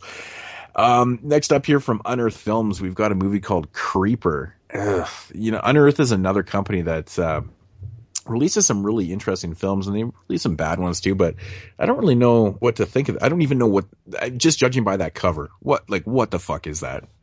What is this about? right there. You know, you kind of look at it and you go, I don't know, maybe like a torture, that torture porn word that we always love. I don't know, but Unearthed Films, film, film called Creeper. Who knows? Um, moving along here, we got one called Dealer. Now, I don't know what in the shit this one's about right here. Um, being released by, oh, it's Artsploitation. So that makes sense. So it's probably some weird, wacky. Wait, How come we don't have? Yeah, maybe this is number twenty. Maybe this is number twenty right here. And I'm going. I never, I never got the press release on this. Maybe this one got pushed back too. Yeah, that's odd. But anyways, I hope we get So- it because that's I haven't heard anything about it. yeah, no, I, it's clicking on this, but yeah, Dealer being released by Artsploitation. Um, French dope, best dope. Oh, that sounds awesome. we know somebody that we know somebody that would love that tagline right there. Yeah. uh, okay, so this one right here. Oh my god, I was like going through the the releases, and this one I made me laugh out loud just because the cover is so bad. It's like a combination of like a really bad '90s cover with some bad like 2015 kind of incorporated computer generated picture. I don't know. Uh, by Leo Mark Studios. I don't even know if that's real, but it's called Death's Door. I don't know. The cover is so fucking bad. You know, like we always talk about those '90s covers where it's just like all the the main characters' heads on the cover and shit like that. Well, this one kind of represents that a little bit. It's them in the bottom, and then it's got some really cheesy effects. I don't know. It looks fucking terrible. I see Tiny Listers in the film too. It's pretty fucking bad. You know, um, some of these releases are just so ridiculous. Uh, moving along here, we got one called Lord Dracula, Lord of the Damned. Yeah, That's pretty and of course that one has been, and it's being released by Wild Eye Releasings. Um, yep, They Dracula, are really Lord. just like like hit and miss is is like the perfect way to describe them because they'll put out some fun stuff and then they put out some god awful stuff. Yeah, they really do, man. It's so strange. And yeah, I, I've never heard of this show before. I, or maybe I have. No, I think I've heard of the show, but I just I completely had forgotten about it apparently. Um, but it's called iZombie. Uh, season one is coming out on well, it says DVD. Maybe it is Blu-ray. I don't know. DVD. Um, do you know much about iZombie? Is that the sci-fi one? I'm, Sci-fi I'm channel? assuming probably probably yeah. Yeah, I don't know anything about it. man, there's so much horror television shows, man. This is fucking. And we are so out of the loop too, right? Like people come up to people like at, work will talk about a horror TV show, and I'm like, huh. you know, like we don't like for being so into horror, like just straight up like horror, like live, breathe, die horror, and none of us watch TV, TV horror. I know. I fucking Well, it- meant to watch Scream Queens and forgot about it. You know, I think it's like the new ones though. You know, like all the older ones, Oh, like yeah. I could talk about those, Yeah. but you know, it's just it's so flooded now with TV shows. It, there's just no time to watch them all. It's it's fucking crazy. Yeah, but I love it. Um, I'm not but yeah, moving it at all. Oh yeah, totally, totally, hundred percent. You know, good on the people that are watching all these things for sure. But you know, I just don't have the time to do it. But um, well, of course, this one right here is also being released by Wild Eye Releasing, and it's called Killing Brook. And I'm pretty sure the tagline on it, "The honeymoon is over." And it's got this chick hiding behind a tree, and it's got some skinny ass dude holding a chainsaw. the cover's so bad, but but fucking Wild Eye again, man. Holy shit, they're on a rampage. Like, yeah, can we they do that more- sometimes. I remember when I did a mini shots a while ago. I was like, you know, I did your segment with the the you know releases, and I was just going through, and I'd be like, oh, that's Wild Eye. Oh, that's Wild Eye too. Oh, that's what it was like. It was like five releases in a week, and I was like, what the fuck is with all these Wild Eyes? Wait, you, know what's so fucking funny about Wild Eye though? When Wild Eye first started, they used to number their spines, and What? they've been releasing so much stuff. I think they just forgot, and they're just like, okay, we can't number these anymore because we have no idea where we are. yeah, once you get four digit, like the number's not going to fit anymore. exactly. Uh, so moving along, film from uh, I believe Brink. Yeah, Brink released this one. It's called Last Girl. Oh man, the tagline in here made me laugh so hard. It's my movie, Your Funeral. oh God. that is so fucking. That's so cheesy. Uh, I don't know. It's got a bunch of indie awards or nomin uh, whatever. Yeah, from uh, another one from Wild Eye released in here. Wow, Wild Eye is just really holding it down, aren't they? And it's And called think- Queen Crab. Oh yeah, we got press release. That's the only one out of all those titles I got press release for. Yeah, me me too, man. That's fucked. Hey, they they needed they- like I love Justin Cook or whatever the PR agent's name is, but well, uh, let's be honest, who could keep up with all those? We can't really blame him. Yeah, exactly. But to be honest, I wouldn't mind actually watching Killing Brook. I mean, slasher film, you know, I like my Yeah. slashers. But uh, yeah, moving along here. Rebound is another film here that's being released in studio indie rights. Yeah, I'm sure that's real studio. Uh, Rebound. Um, yeah, it's uh, really really bad cover art. Just a hand with that's tied in rope. Hmm, very exciting, very exciting stuff. Don't know anything about it. Never heard of it. And mm, second to last one I've got here is um, released by E1 and it's called Scared. Yeah, and I'm pretty sure that's another slasher film. Um, I do have one more. It's not on this list, but I have it sitting right in front of me, and it's called A Plague So Pleasant, released by Wild Eye Releasing. This movie is actually coming out on September 29th, also the same date as Queen Crab. And all got to be a record. those other that is incredible man what was it like seven releases on the same day it's ridiculous man wow. jesus Ugh. Well, but yeah I gotta So ask you, gonna do it. Boots, what is your release of the week in that week? oh, oh i didn't even think about this um well i mean if we're just going on film itself yeah but then again there's a criterion in here like how do i pick this you know Mhm. criterion versus you know a classic carpenter or you know some potential indie classics released by wild eye releasing Oh yeah. and i totally said that without laughing too Who are you gonna go with? Who are you gonna go with? i'm going to go and the reason why i'm doing this is because this is you know the best shit bang for your buck you got to go with sony's release of christine I'm right Pick with you, week. bro. I'm right Yeah. with you because honestly, it's it's it's a great Carpenter film. You can't go wrong with Carpenter. It's well priced, and it's a big fuck you to Twilight Time, which is like even even the icing on on the cake. That is definitely the release of the week. yeah man. Just next they gotta fucking you know put out fright night now you know? That's the next one. Be so good. So good. But yeah christine how can you pass that up? 15 bucks? Like that's amazing. So good. Yeah. All right. So yeah, that's going to do it for the DVD and Blu-ray releases for September 29, 2015. Um, do we got some, uh, do we got some voicemails, JP?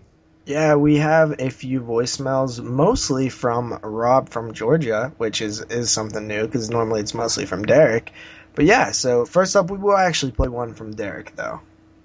Hey guys, Derek here as usual. It's very sad that we lost Wes Craven this week. We're a little It late. just sucks really. I know you guys did like all your tributes and you're doing the tribute tonight to him. I did a tribute video for him on Monday myself. I was just wondering, have you guys ever read his novel Fountain Society? It's actually very underrated in my opinion. It's actually interesting, like story and structure, because he did start out as writing was his main love, and also uh, I know he had a comic book with uh, Stephen Niles, Coming of Rage. Stephen Niles is the guy who created Thirty Days a Night.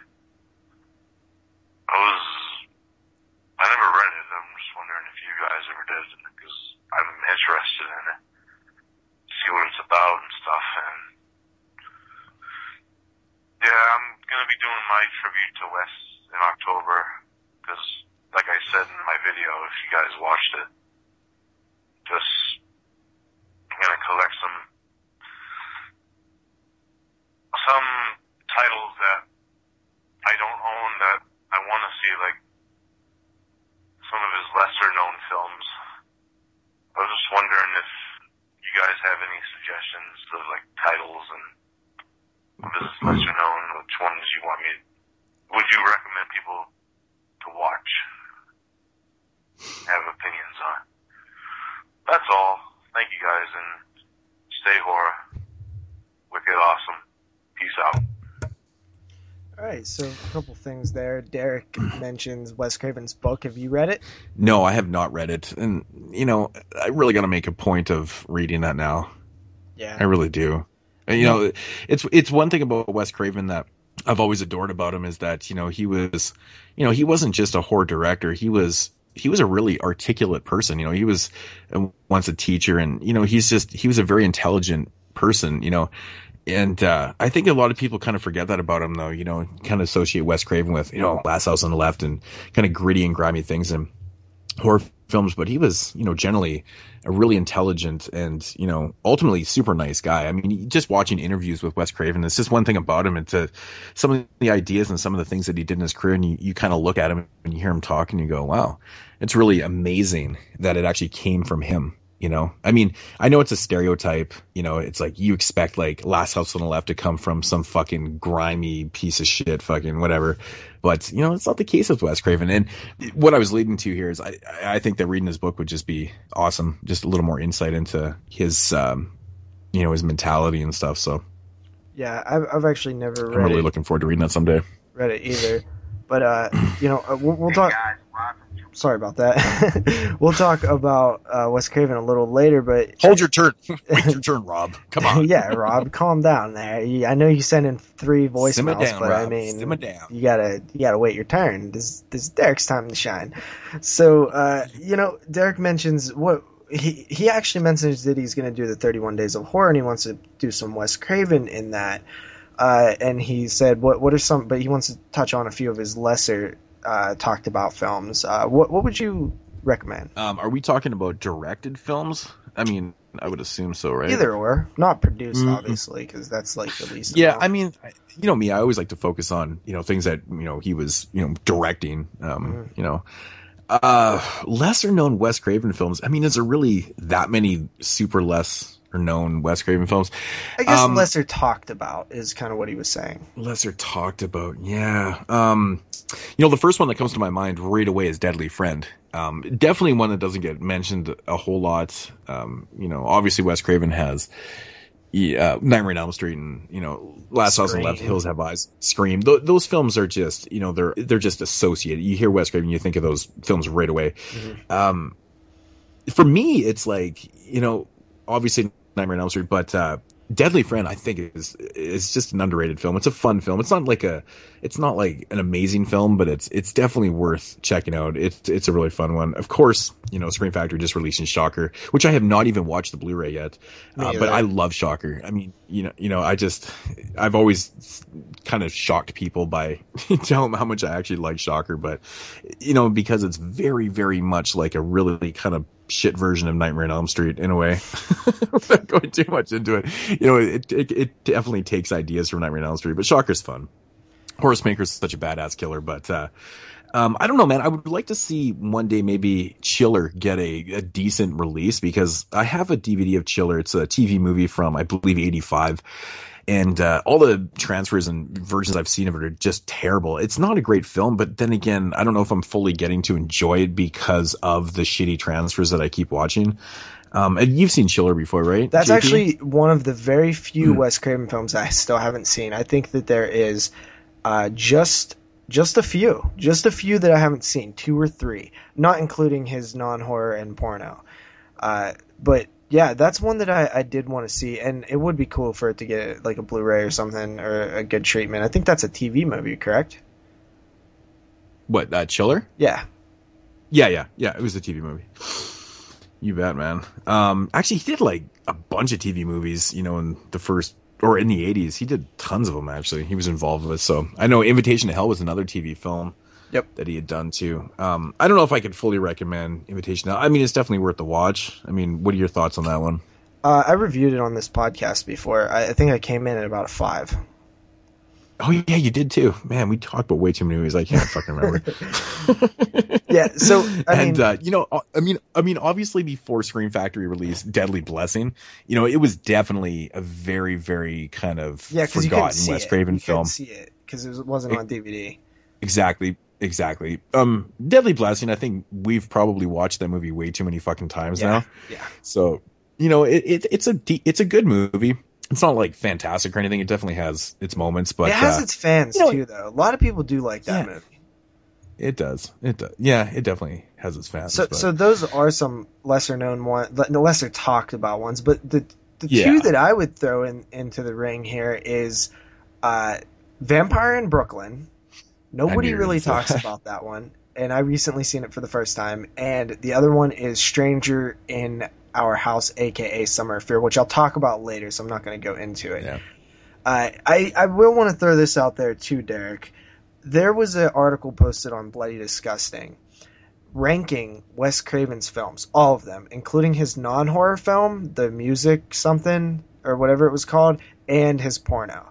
So I recommend reading that Music of because the it, Heart, yeah. yeah, it gives you a little bit of uh, insight on all of his films. I will say that the guy who wrote that list has like the worst taste in horror movies because I was like opposite on almost everything in that list. Like I was like Mhm. every time a title came up, I was like, well, I would have had that way higher. Well, I would have had that way lower. You know, so it, it was like a really co- like conflicting list that I would have had with his. But uh, I love that idea. I, I would love to do like a ranking of all Wes Craven's movies. I don't even know how you see the Firework Woman or whatever. I hear that it has incestual tones in it though, which it's a porno. So that's interesting. Mm. Interesting. Have you ever seen? Um, you probably haven't, but uh, he he did a short on a com- like an anthology film. I think it was like twenty short films, and it's called Paris Paris G. Tam Tam. I don't know. It's French. Yeah, I Um, haven't. You ever heard of that it. before? I, I had that I was actu- in that list as well. Yeah, I actually have this, and I've never watched it before. I don't know, man. I just I kind of always forgot about it, but I do actually have a DVD copy of this. Um, so I should actually check it out sometime. But it, I always thought it was interesting that there was 20 shorts on it. It's crazy. Like that's a lot of shorts, man. Yeah, You know. yeah. Uh, I mean, for yeah, so I, I, I do want to grab like the few Wes Craven films that I don't own left. I think Chiller is one of them, and uh, there's another one that has never been released on DVD that I need, and I can't remember the name. But other than that, I, I have most of his films, which is pretty cool. yeah, I think I'm just missing. Um, I have invitation invitation to hell. I I want to say maybe Summer of Fear. I actually don't think I have a copy of Summer of Fear. I want to say maybe I don't. I think that's Yeah, the it's out of I'm missing. print, Oh, actually no. Actually no. I'm lying. I'm totally lying. I'm I don't have Red Eye, I which that. I believe uh, which I believe is a um, it's a remake though, isn't it? Like of the of the Asian Red Eye f- film. Have you seen Red Eye? Uh, Wes Craven. No, I ac- actually have never seen this movie before. Interesting. I think you should check that one out, dude. It's honestly one of my favorite Wes Cravens. Is it actually?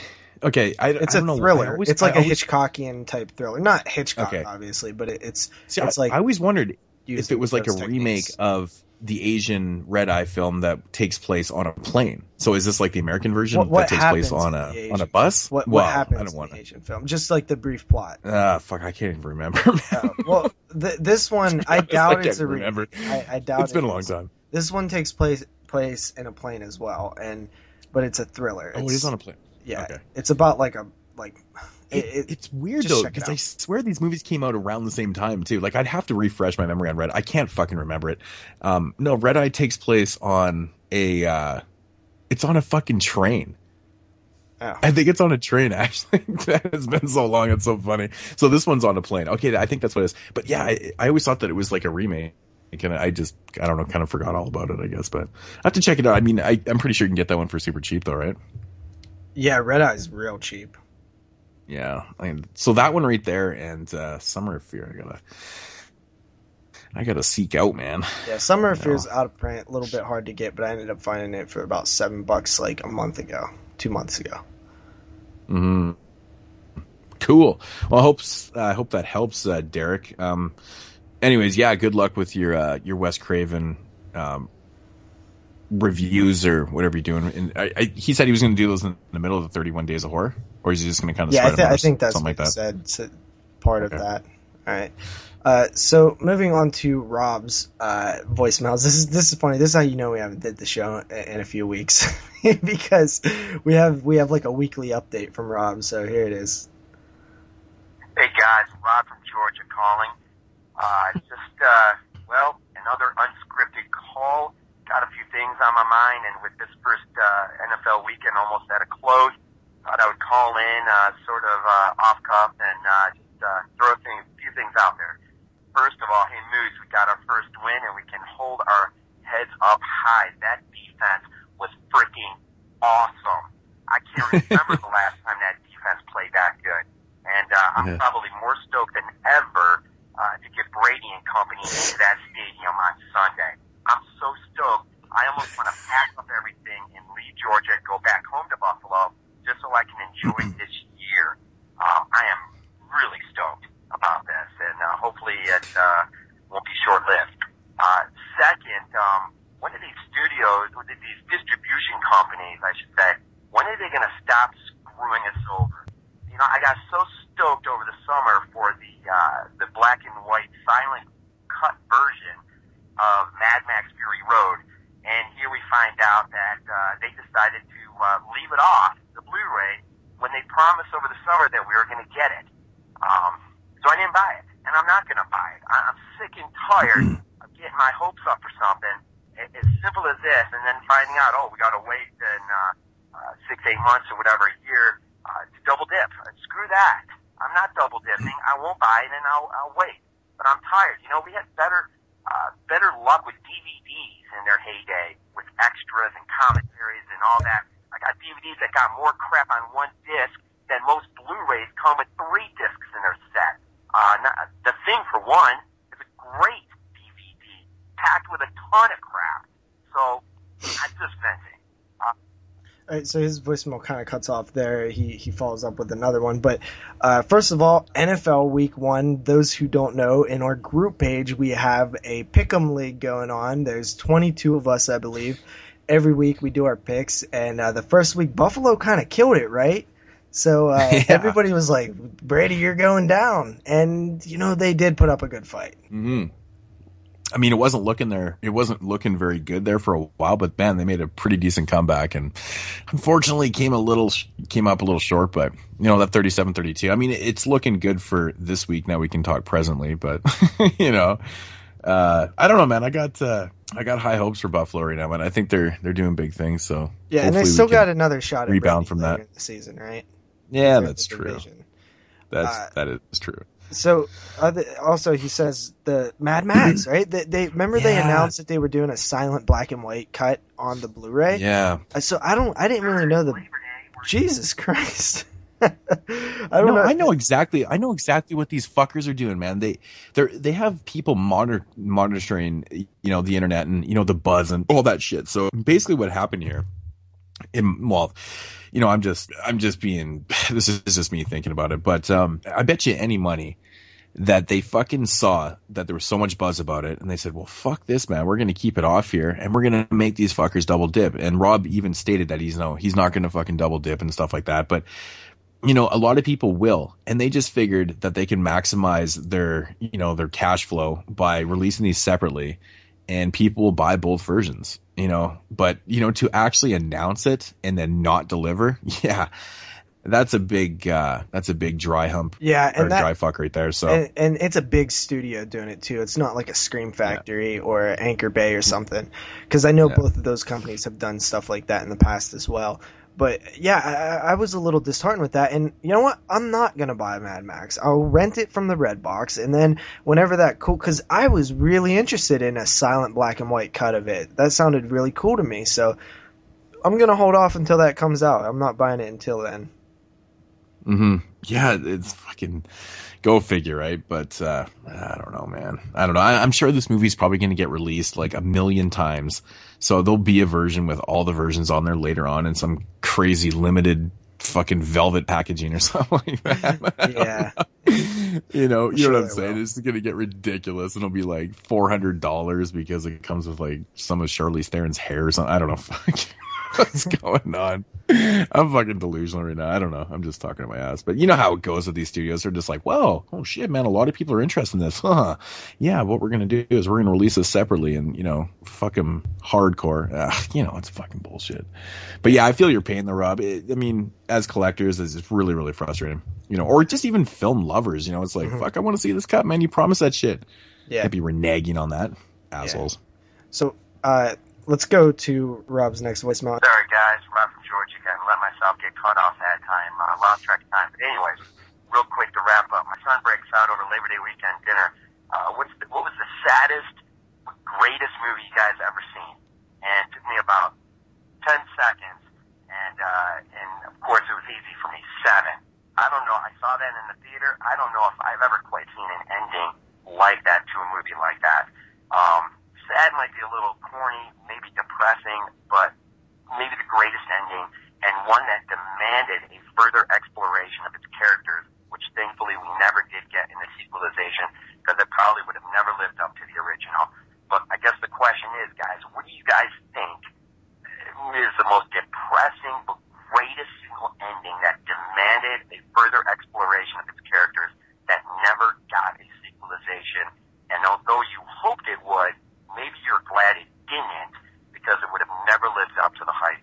Guys, just keep rolling with it. Love listening to you guys, and uh, I hope this football season is a great year for Buffalo and uh, to everyone in this uh, in this contest thing. All right, guys, take care. All right. so a few different things there. One, moods. What what is the saddest ending that that what he said?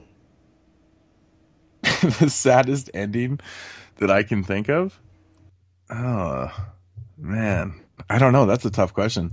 Um, oddly enough, when I was a kid, I used to, uh, this is so weird. I don't even know why I think of this, but, um, I remember back in 1985, my dad took me to see Stand By Me in the theater. Um, but I fucking, I left that movie theater bawling because I got, like, even as a young kid, I got so engulfed in with the characters and stuff.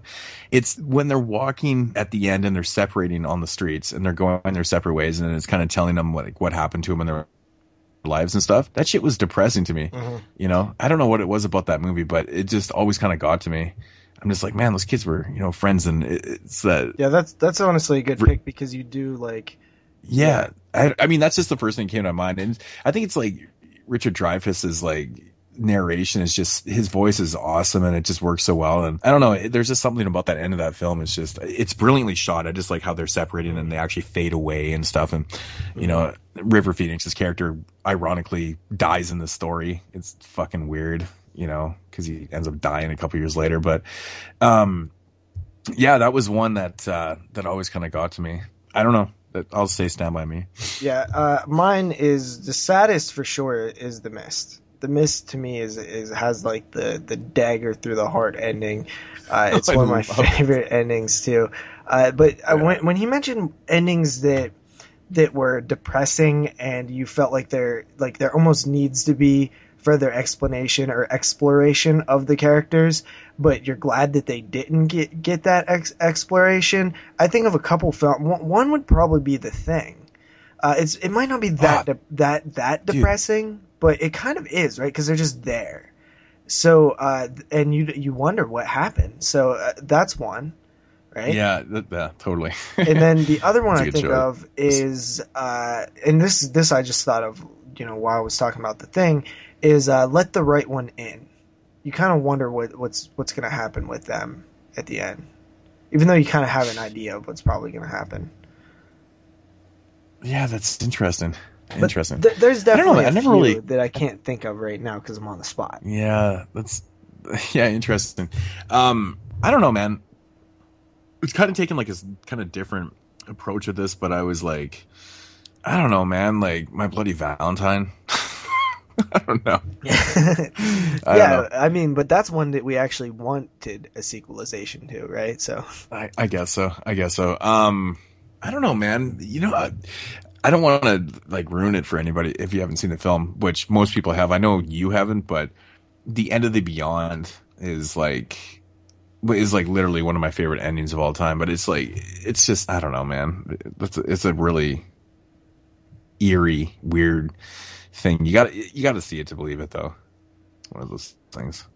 I know. That's a really good question, man. I, I- I feel like I just have to explore that, think about this a lot more, kind of really put on the spot, you know? Yeah, It's tough. Well, let let's move on here to the next voicemail. Here is uh, Rob again. You know, holy freaking crap. I went to tonight thinking I had made the freaking right pick.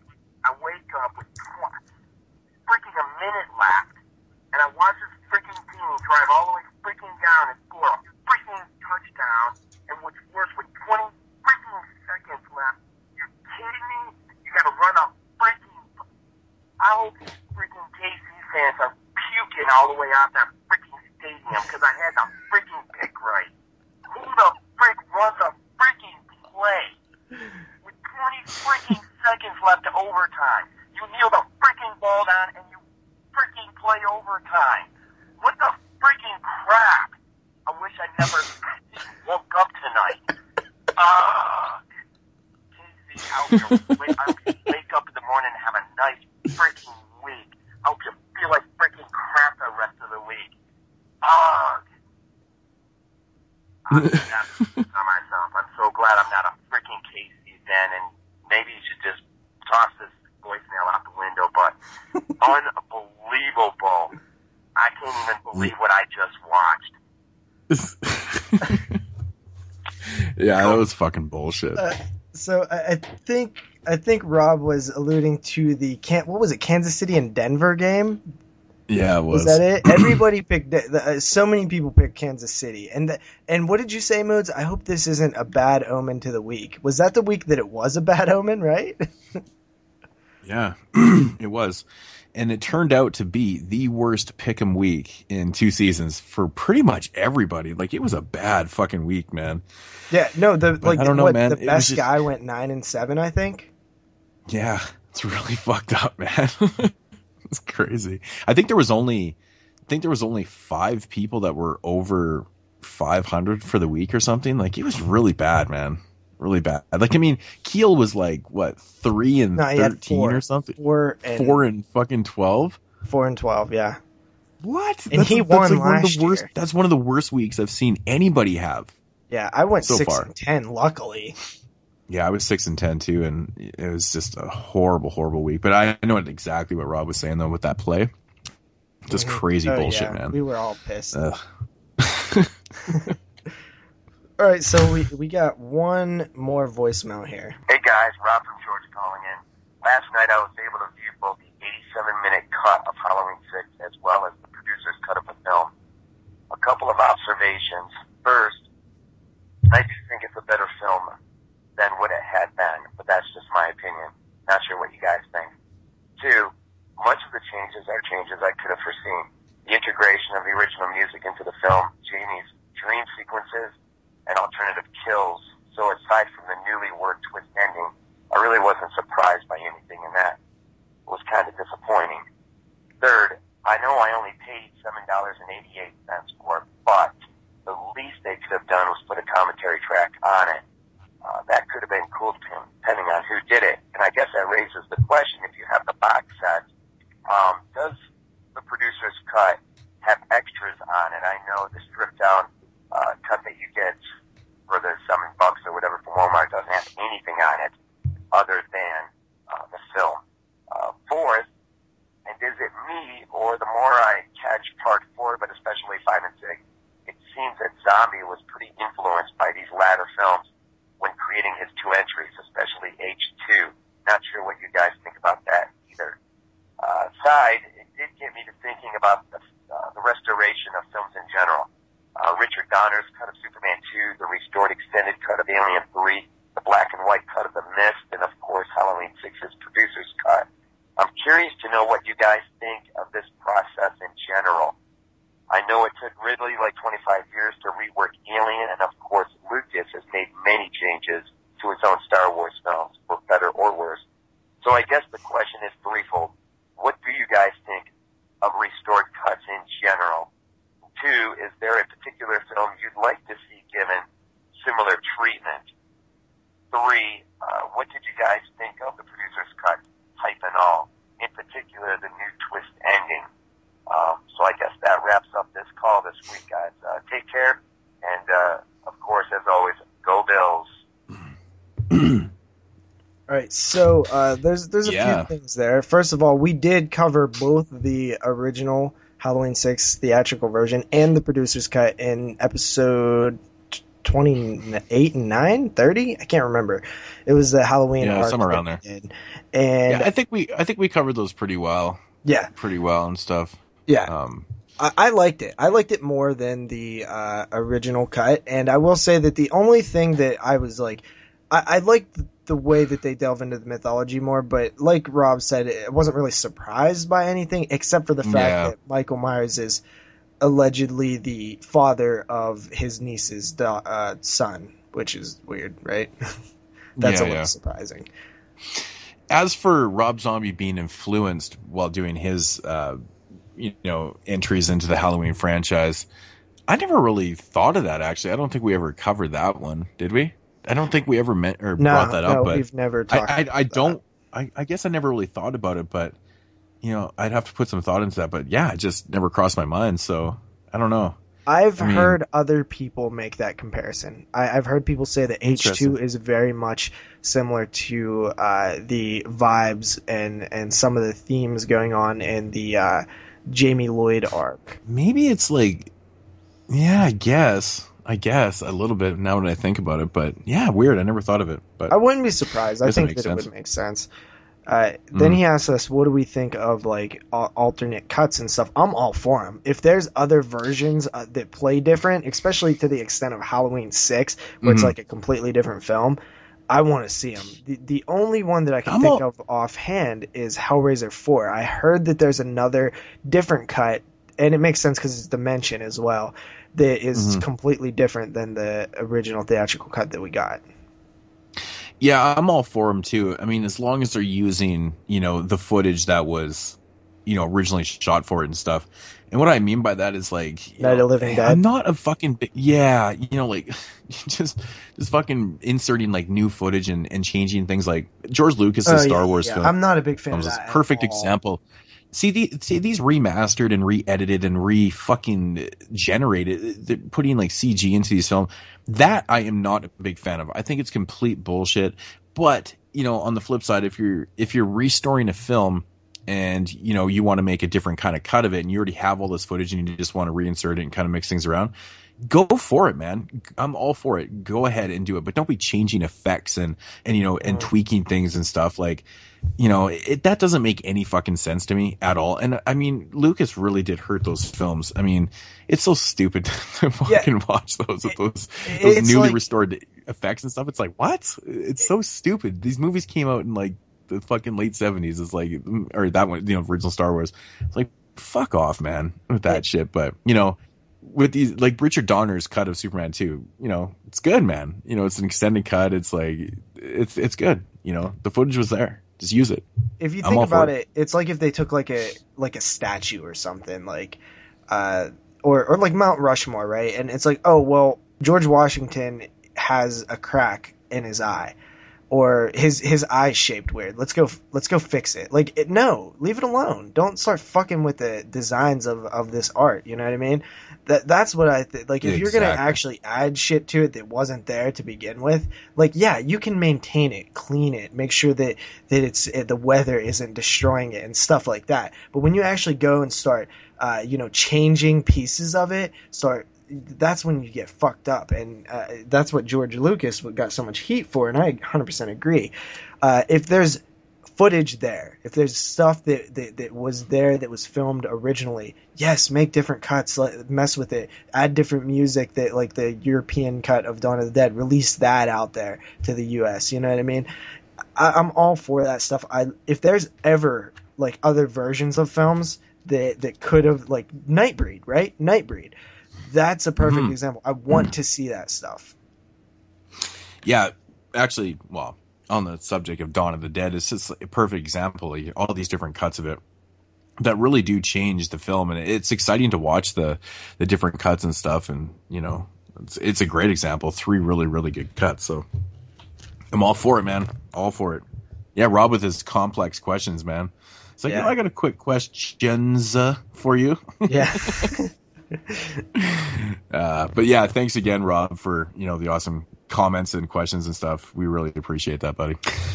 Alrighty, so well, moving along in uh, mood swings here, we'll get into the uh, the coroner's report. Of course, courtesy of Rue Morgue, and it is the weird stats and morbid facts. Uh, today's weird stat and morbid fact is coming from December 2014, uh, issue 151. This is the one with Ghostbusters on the cover. Oddly enough, Ghostbusters. Actually, the, the 30th anniversary. The article was pretty cool in here. Um, but what do we got here? I thought this one was uh, a little odd because I actually didn't know that. Like, I mean, obviously I've read this before, but it's it is strange though. Uh, I'm pretty sure that I didn't read this one. I've, I've, read so many different ones out of random magazines. I have no idea what I've read. Could you imagine if I actually read the same one? That'd be fucking trippy. Because there's like, because there's probably like you know a dozen of these in each magazine, right? So what are the chances? But, anyways, I thought this was kind of cool. Um, getting back to the you know Italian cinema. Uh, okay, although the score is credited to Goblin, one of the more effective soundtrack themes in Dario Argento's Phenomena Valley was composed and performed by Bill Wyman, better known as the bassist for the Rolling Stones for 31 years. Um, that's fucking strange. I, I would like to know more about this and why that came about.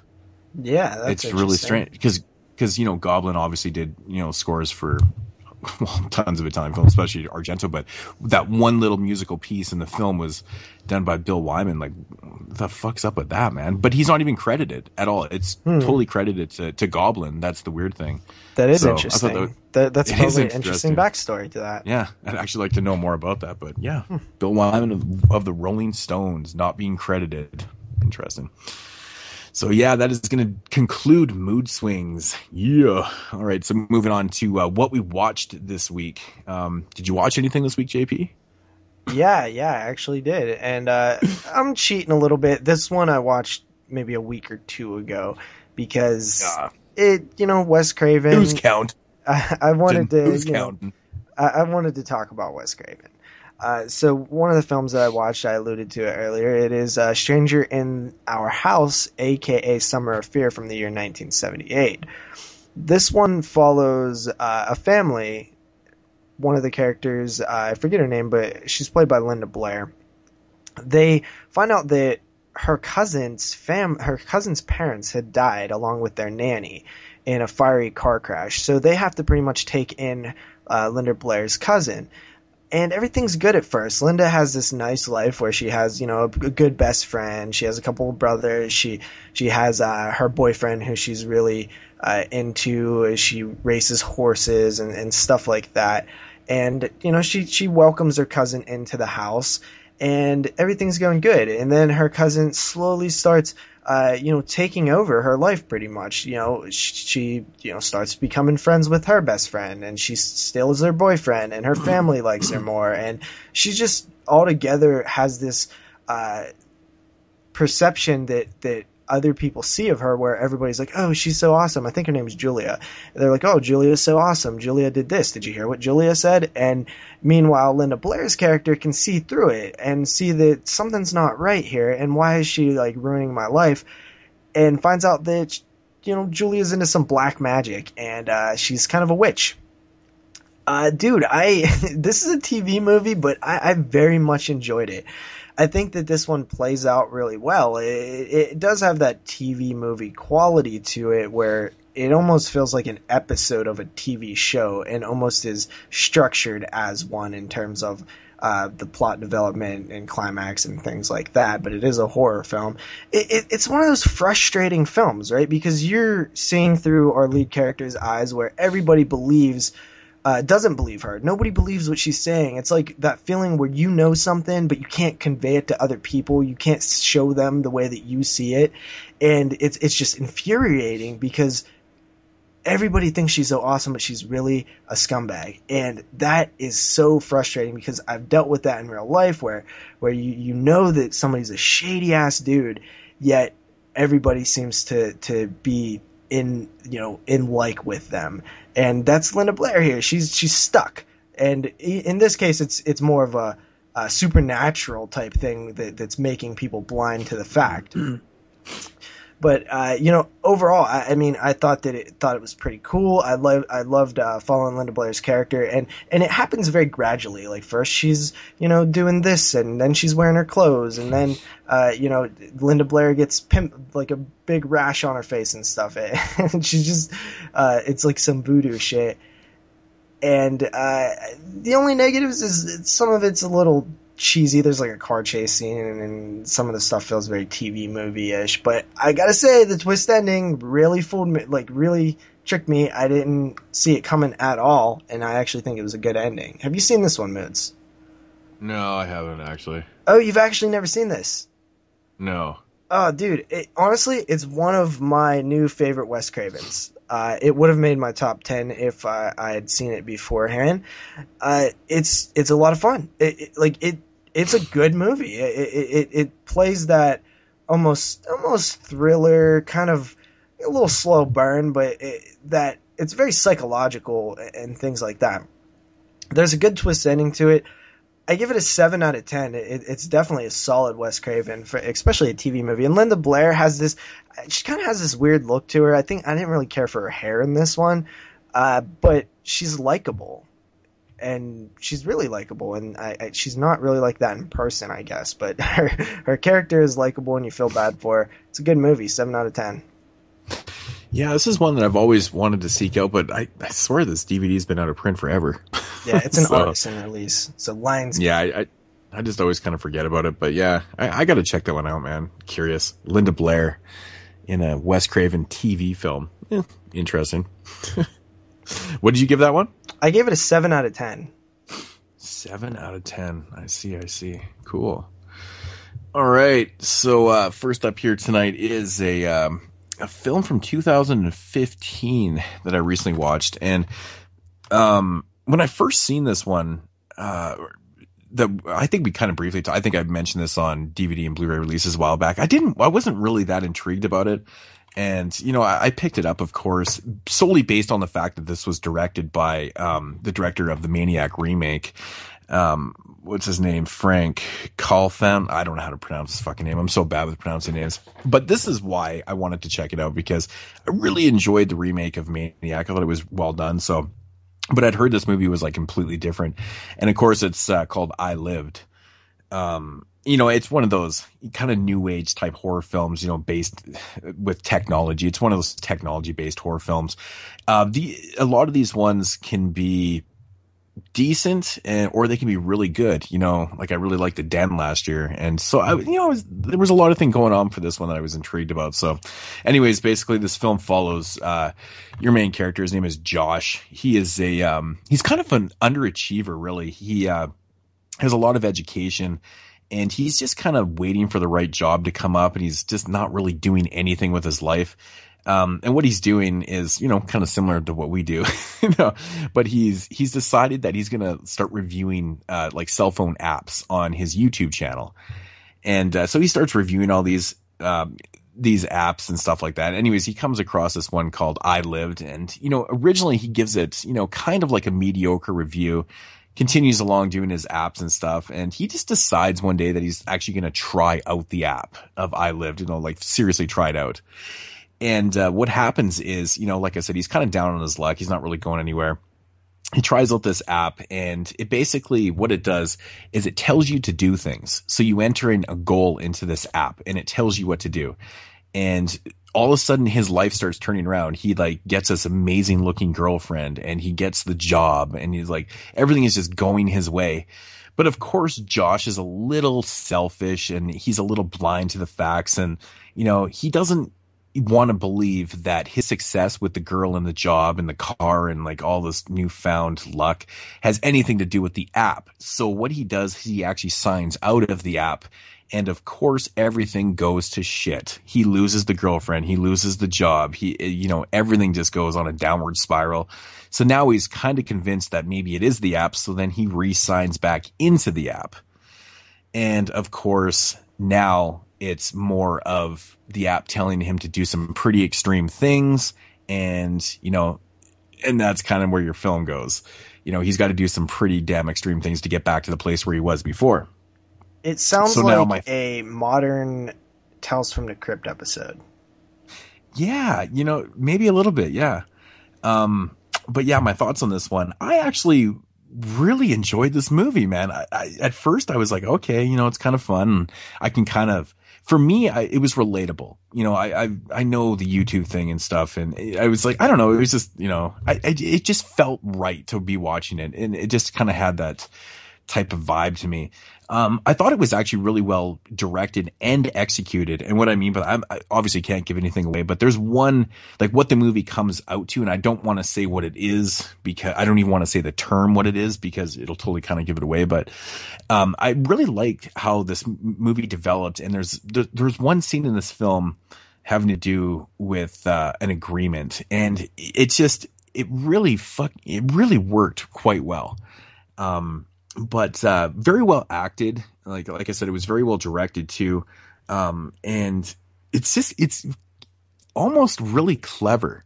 It's really clever, and that's kind of what got me, you know, into the film a lot more. Was like, okay, where the fuck is this kind of going and stuff? And then it, it does take some really kind of dark turns and twists, and kind of goes in a place where you don't really expect it to go, but it works on all those type of levels and stuff. But I don't know, man. I think it was really good. Um, again, you know, very kind of stylish type film. It, it definitely has his stamp. It's not like Maniac at all, but it's it's very well. I, I keep saying very well directed because it really is, but good film though. Really enjoyed it. Um, you know, not really a whole lot more to say without giving anything away about this one, but you know, I, I like the. Uh, I don't know, man. I like the cheesy, not really the cheesy effects, but you know, like when he's doing his, uh, you know, when you're watching films and, you know, something you can relate to, like a YouTube video and stuff, like the effects that he uses, you're just kind of watching and going, yeah, I don't know. I don't know if that's, uh, you know, okay, JP, you know, when you're watching a film or something like that and you see like an app, like a, you know, say like a messenger thing on a movie and you're like, hey, that's not real. Yeah, you know? yeah. You know, like that type of thing. There's Well, that. just, okay. no, but at one point they're kind of it is totally like YouTube, but it was just like his intros and stuff, and I'm like, there's no way that he's doing that shit. It just it's it just seemed kind of out of place, but at the same time very appealing. I don't know. It's hard to explain, but I lived. I really enjoyed it, man. I thought it was a fun film, really well executed. Um, uh, seven and a half out of ten.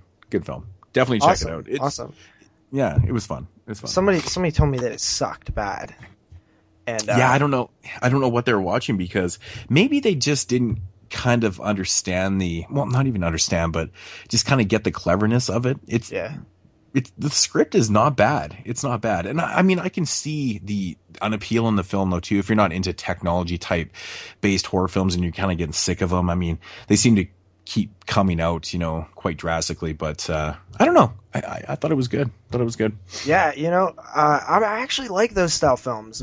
Like you mentioned, The Den, and I recently watched Unfriended, and that one is very, very ingrained in what we do: Skype, you, uh, YouTube, fucking Messenger on. Uh, like it, it really just connected with, and it made me kind of sadly realize how much technology is ingrained in my life, which I really didn't realize, but it, it really is. So Yeah. uh, that's cool. All right. Yeah. So the next one that I'm going to review is actually a film that it's not released yet, but it's coming out soon. I got a uh, screener of this, and it is a Christmas horror story from the year 2015. This is an, an anthology Christmas horror film. I'm gonna try to go through this because it, it's it is a little it's gonna be a little hard to explain all this. Okay, so it's bookended with William Shatner as a DJ who is sort of narrating the story a little bit. He's kind of bringing this like Christmas cheer to the airwaves. Uh, he's, you know, it, honestly, he's one of the funner parts of the film. Like, like he is funny and he, he really has this like warmth to him as he's talking about Christmas. And I'm not one of those people who are like, I know like Shatner has become like this, this like like nerdish icon or this like like in joke almost like I, I i'm so far away from and removed from that because I, I don't know really anything about him but uh, he was great in this uh, so th- there's four core stories besides the bookend uh, the first one follows a group of high school students who are breaking into the basement of their uh, school in order to shoot a documentary on a horrific murder that occurred there the previous year. Uh, okay, l- let me go. I guess I'll go e- by each story. This one was okay. Uh, I didn't really care for it too much. I, I th- this might have been my least favorite of, of the stories. There's a lot of like jump scares and it's really cliche and and uh, kind of uh, kind of what you expect out of stuff like this, like this uh, documentary. We're gonna film a documentary, like school students and stuff. Uh, but it does have like an okay ending. Uh, the next tale is about a character who it's actually a married couple who are taking their child to go get a Christmas tree in the forest. They're going to just go chop down some some Christmas tr- some tree in a in a uh, somebody's property. Uh, as they're doing this, their son goes missing, and they panic to find him. They eventually find him hiding in an old tree uh, only to discover there's something very, very wrong with the child. Uh, this one was really cool, actually. The idea behind it is it's called a changeling, and essentially, uh, it. Uh, I'm I'm not going to spoil it too much, but it, it, anthologies are really hard to talk about. By the way, Uh, yeah, they are. so basically, the the child is not the child anymore. That that one was cool, creepy, had had a cool dynamic to it between the fa- parents bickering and the father, uh, you know, relationship with the son and stuff. I, I actually really really enjoyed that one.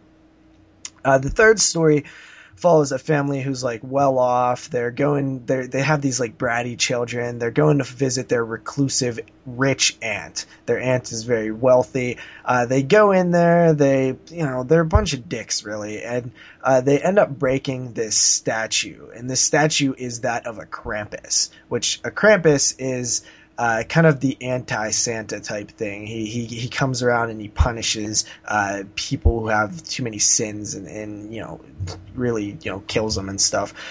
Uh, that one was cool. I, I really liked that one as well. You know, it has the, the the Krampus character, and he looked badass. It was like this goat thing. Uh, you know, the the family was a little over the top for me because how dickish they were and their sins and stuff. But uh, it, it it it is it was a good story too. Uh, the, the fourth story is probably my favorite, and that is uh, Santa, and it's actually the most comedic too, which is funny because I'm normally not the comedy type guy. Santa is in the North Pole, and all of a sudden his elf, one of his elves, die, and elves can't die, so everybody's kind of confused, like what?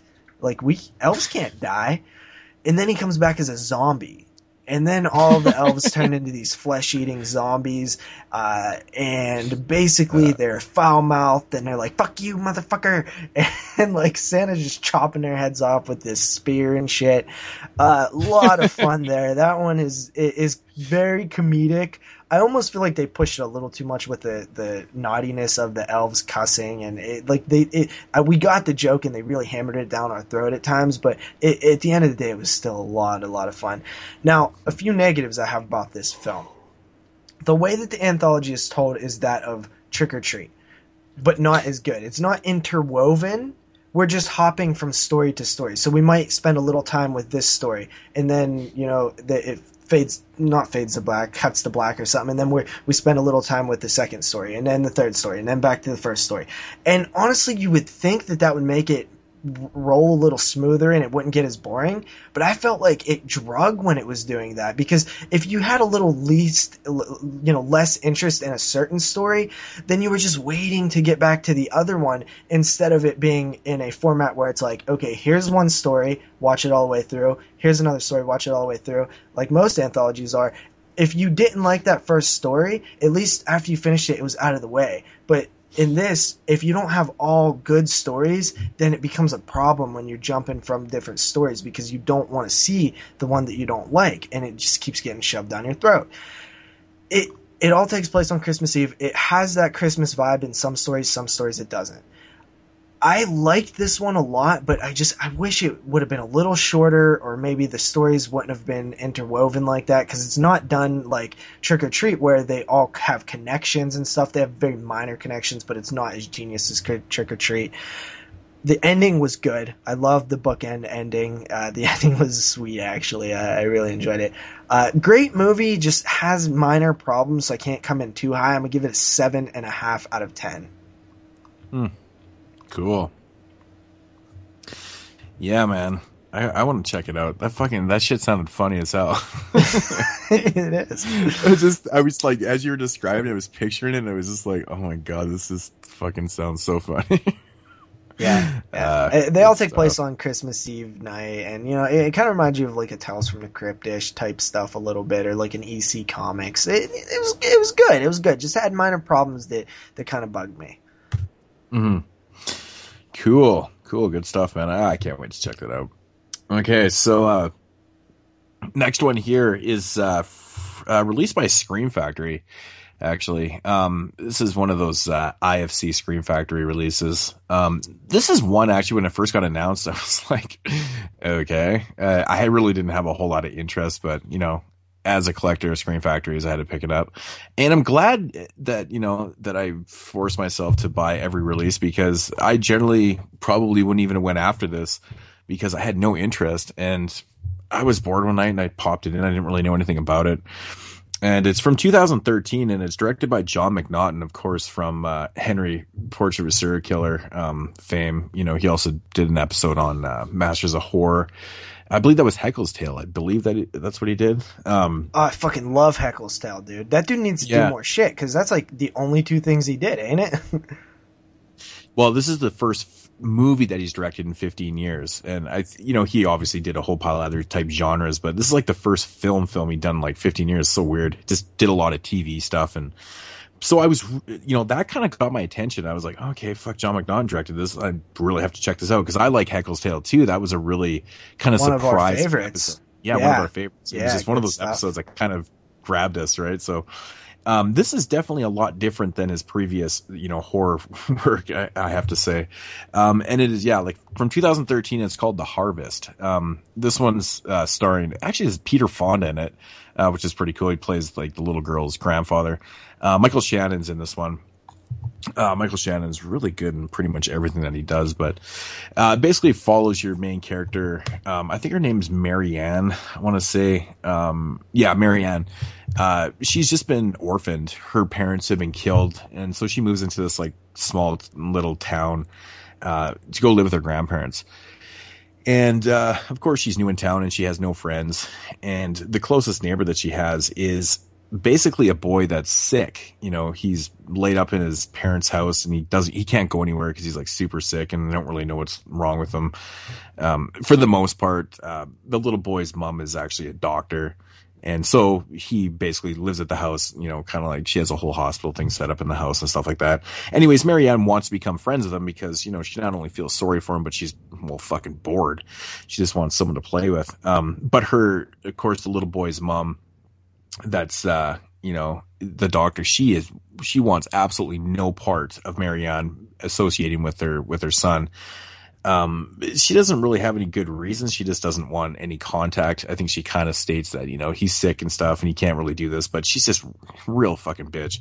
But of course, Marianne doesn't want to give into it and she starts sneaking him out of the house and doing things like that and stuff. And then, you know, one thing leads to another and they become pretty good friends. And then she starts to find out things about, you know, um, you know, his mom and in the house that's going on and stuff like that. And, um, well, I'll just basically leave it right there. Can't really go any further with the uh, with the plot. So um, this one right here is uh, it's pretty much like a it's like a th- horror thriller type deal. Um, it's a pre- it's a slow burn. You know, it's not really a coming of age. It's it you know it's two young younger people. I, I want to say they're probably about thirteen or fourteen years old, trying to become friends and stuff. But it's got some pretty interesting ideas. Michael Shannon plays the father, um, and he's kind of one of those fathers that, you know, in the film, he's very not wearing the pants in the relationship. You know, his wife, who's the who's the doctor, she's this overpowering fucking bitch, and he's just always kind of you always you feel sorry for him, and and that's the thing in this movie. All the characters in this film are quite powerful characters. Everyone is very very powerful and is very very well acted um, the script isn't overly, you know, like the actual story um, might be a little predictable towards the end and stuff, but this movie has enough uh, kind of um, sensibility and you know to it that it, it, just it really does work. You know, it, like I said, the ending's not overly the most original thing, or not, I shouldn't say original.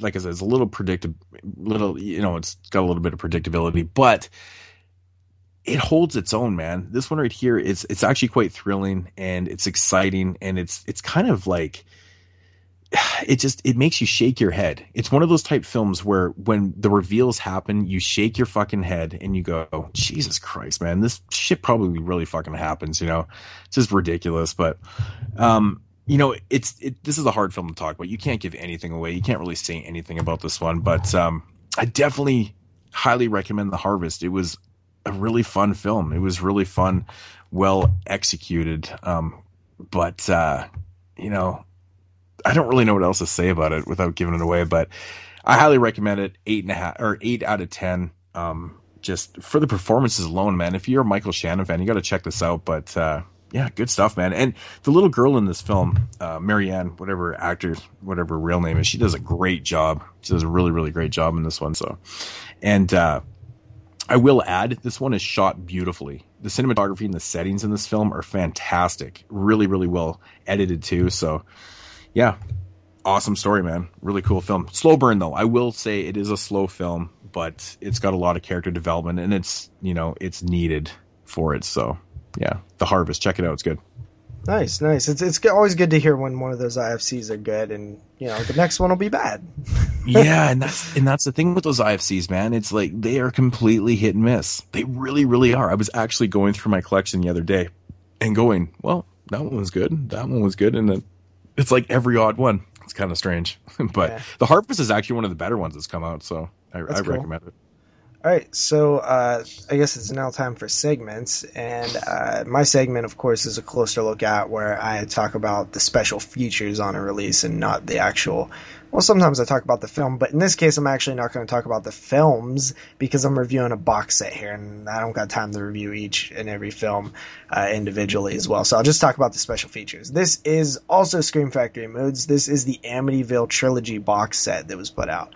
So the first Amityville I was actually very disappointed in the special features. Not because they're bad, but because they are the exact same that was on the MGM box set.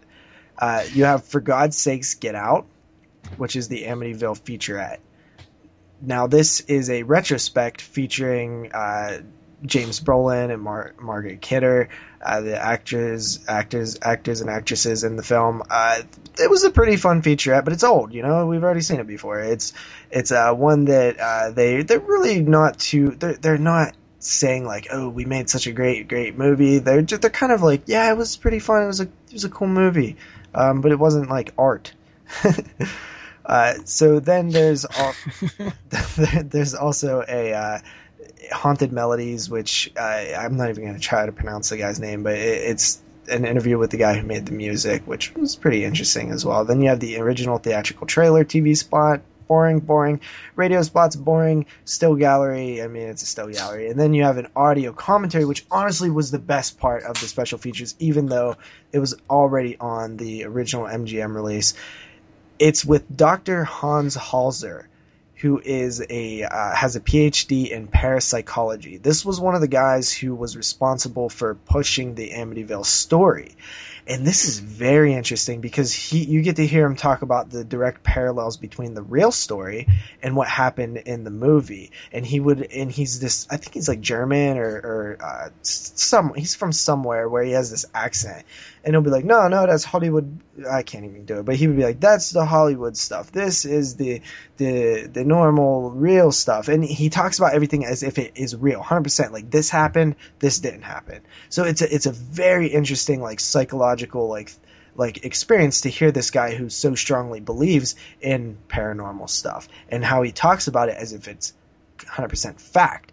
I loved it, and I, you know I'm very different point of view than than someone like this gentleman, but I, I never found f- felt angry or anything like that. I, f- I just found it very intriguing to hear him, uh, you know, be ultra serious in this in this uh, talking of the films. Uh, that that was a really cool uh, commentary. Then we have Amityville 2, which actually has, I think, at least at least mostly new special features, if not all new, which I was very happy to say because Amityville 2 is my favorite in the series. Uh, you have an interview with the director, uh, Demanio Damanini. Uh, he is uh, an Italian director, so he actually he he.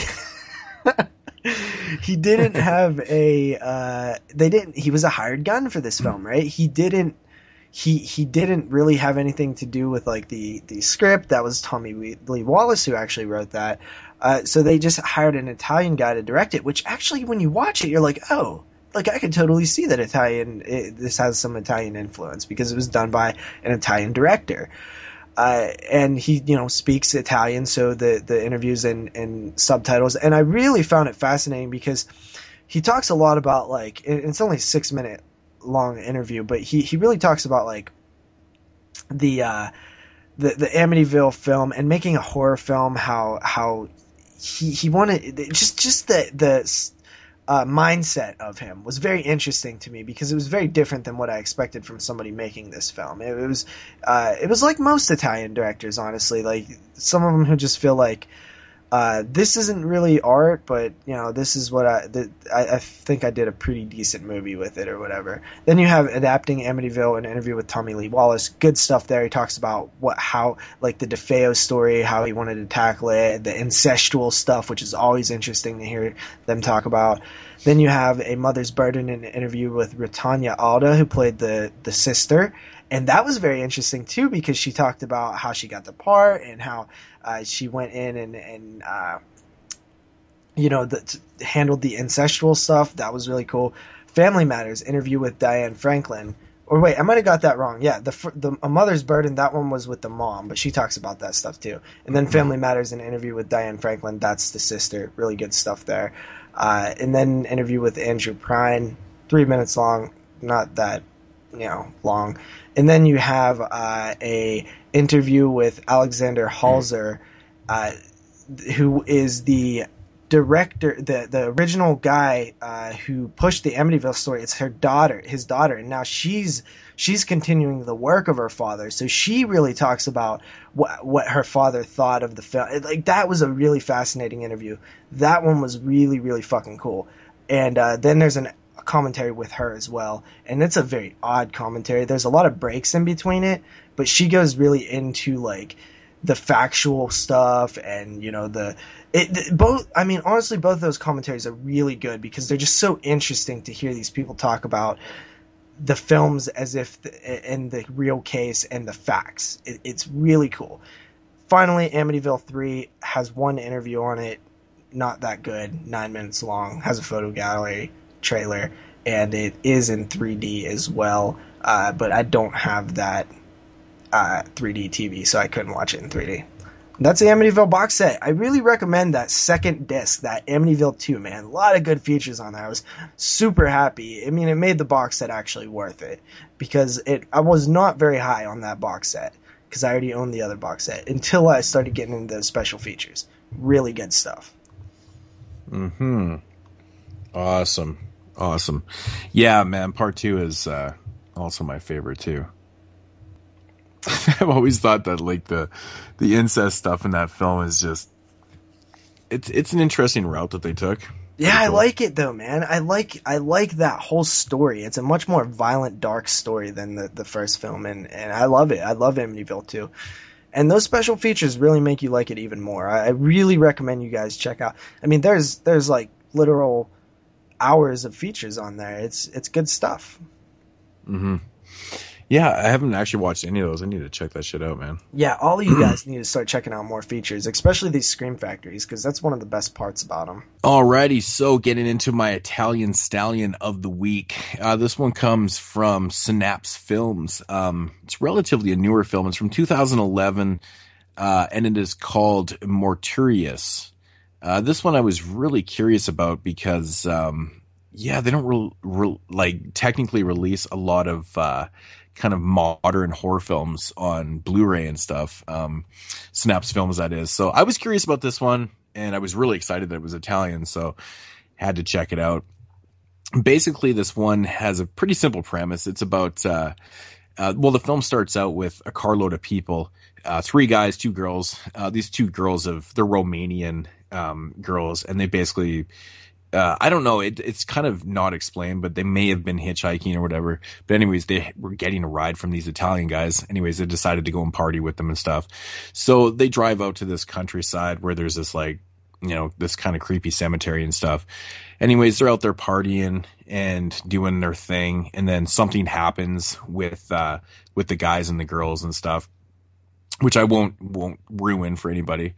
Um, and then, of course, once this, you know, extreme thing is happening with the guys and girls, uh, or I should say with the girls, uh, and, um, all of a sudden you have like these really crazy kind of Roman warriors that rise up from the cemetery and then start attacking the guys and the girls. And so you got like this huge clusterfuck of shit going on in this one. And yeah, that's basically the, uh, the plot or the premise of the film right there. Uh, now my thoughts on this one. Um, this movie right here fuck man. Okay it doesn't run very long. It's only shit man i want to say like 80 85 minutes or whatever. The first like 30 minutes 25 30 minutes of the film has some of the most annoying i shouldn't say the most annoying dialogue but just some of the most annoying characters uh, before they even get worse. You know the characters in this movie are fucking terrible. Everyone sucks so bad. All the guys are just terrible. The, the girls are annoying um, I will say some of the uh, American pop references and stuff that they were talking about in the car was actually pretty entertaining. But the first 30 minutes of this film is really strange because it's really just them driving to this destination and you know doing their thing in the cemetery and stuff and it, it, just went on way too long. Like it was just poorly executed. They could have done this they could have wrapped up this whole thing in you know 10 15 minutes kind of thing. They didn't have to go 30 minutes before the shit starts going down. It just it was terrible man. There's not really a lot of character development. It's just a lot of random dialogue and stuff. But yeah, honestly, the first 30 minutes of the movie, I was getting real fucking, it was testy. It was hard to watch. It was just like, fuck, man, I hate these characters so much. Um, you know, and then, and then the first twist kind of happens and you're like, okay, that's pretty fucked up. And then these Roman warriors all of a sudden rise. Apparently they're zombies. It's not explained. Like nothing is explained in the film, which is kind of a shame because, you know, to be honest, the, these Roman soldiers or Roman warriors, or whatever that rise up, they kind of look cool, man. You know, they're supposed to be zombies. I'm, I'm assuming, but they're not rotting. Um, you can't see their faces though. They have like the masks on and the swords and shit like that. They just kind of look dirty. Uh, I did like the look of them though. I like that dirty look. They were big. They were kind of burly and they just start going on a rampage and which leads me to the gore. Uh, the gore was actually done by, um, uh, what's his name? Sergio Stilaviti. Uh, I always fuck up that guy's name, but anyways, he you know he did you know the effects on Demons and Demons Two and and uh, Cemetery Man and, and Opera, and you know among films. So I would had really high expectations for the uh, the gore effects in this. Uh, unfortunately, there's not really a lot of gore effect. I mean, there is some decent gore scenes. There's just not a lot of them, which was kind of a shame actually, because I think they could have, you know, tried to put in a little more than that. But I mean, I guess with only having five characters in the film, you know, that's what you're going to get. So I don't know. It was kind of, kind of underwhelming a little bit. Um, and you know, just the whole premise of the film is just kind of wacky because nothing's really explained and you're just like, okay, whatever. Um, as for the film itself, now it does look pretty good considering it's shot in a major, major dark area. You can tell in the cemetery or the location that they used is really dark. Uh, it was lit pretty well. It looks really good. I thought they job. Uh, it, you know, it, like I said, it looked good. Cinematography wasn't bad. Um, but the transitions in the film, you know, from scene to scene and stuff, it kind of felt like, uh, like a TV film at times and not in a good way. You know, it just, it felt like, you know, oh, that could have been a commercial break. You know, that could have been a commercial break. You're like, what the fuck? It's, it's just weird because it, it, it just, it, it made for this really awkward feel when you're watching the film. It's strange. Um, and then onto the music in the film.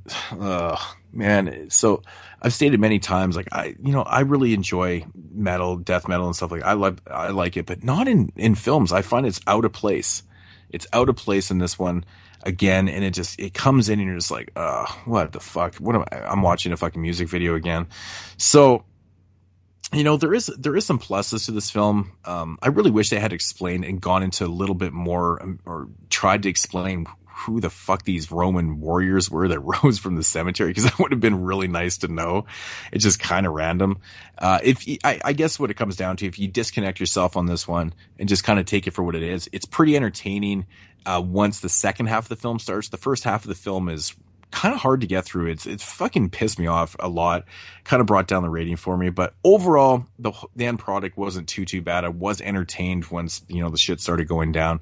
Um, there was a pretty nice um, I won't I won't give away the kill, but it was pretty awesome. The one at the end is pretty awesome. But uh, yeah, I mean I can't give this one like the hugest recommendation. I do recommend watching it if you're into these type of films, but it's not the greatest film in the world. I give it a six out of ten. You know, solely just because the second half was definitely worth checking out. But yeah, it was okay. It was okay. So apparently this movie was actually banned in Italy too. So I mean, I guess I can kind of see why because the director, you know, he has his moments in this one. He's showcases some pretty viciousness, uh, acts of violence and stuff, which I won't give away because I don't want to ruin it. If you haven't seen the film, um, or know anything about the film, I don't want to give those things away, but yeah, Morituris Legions of the Dead is what it is. So yeah, give it a shot.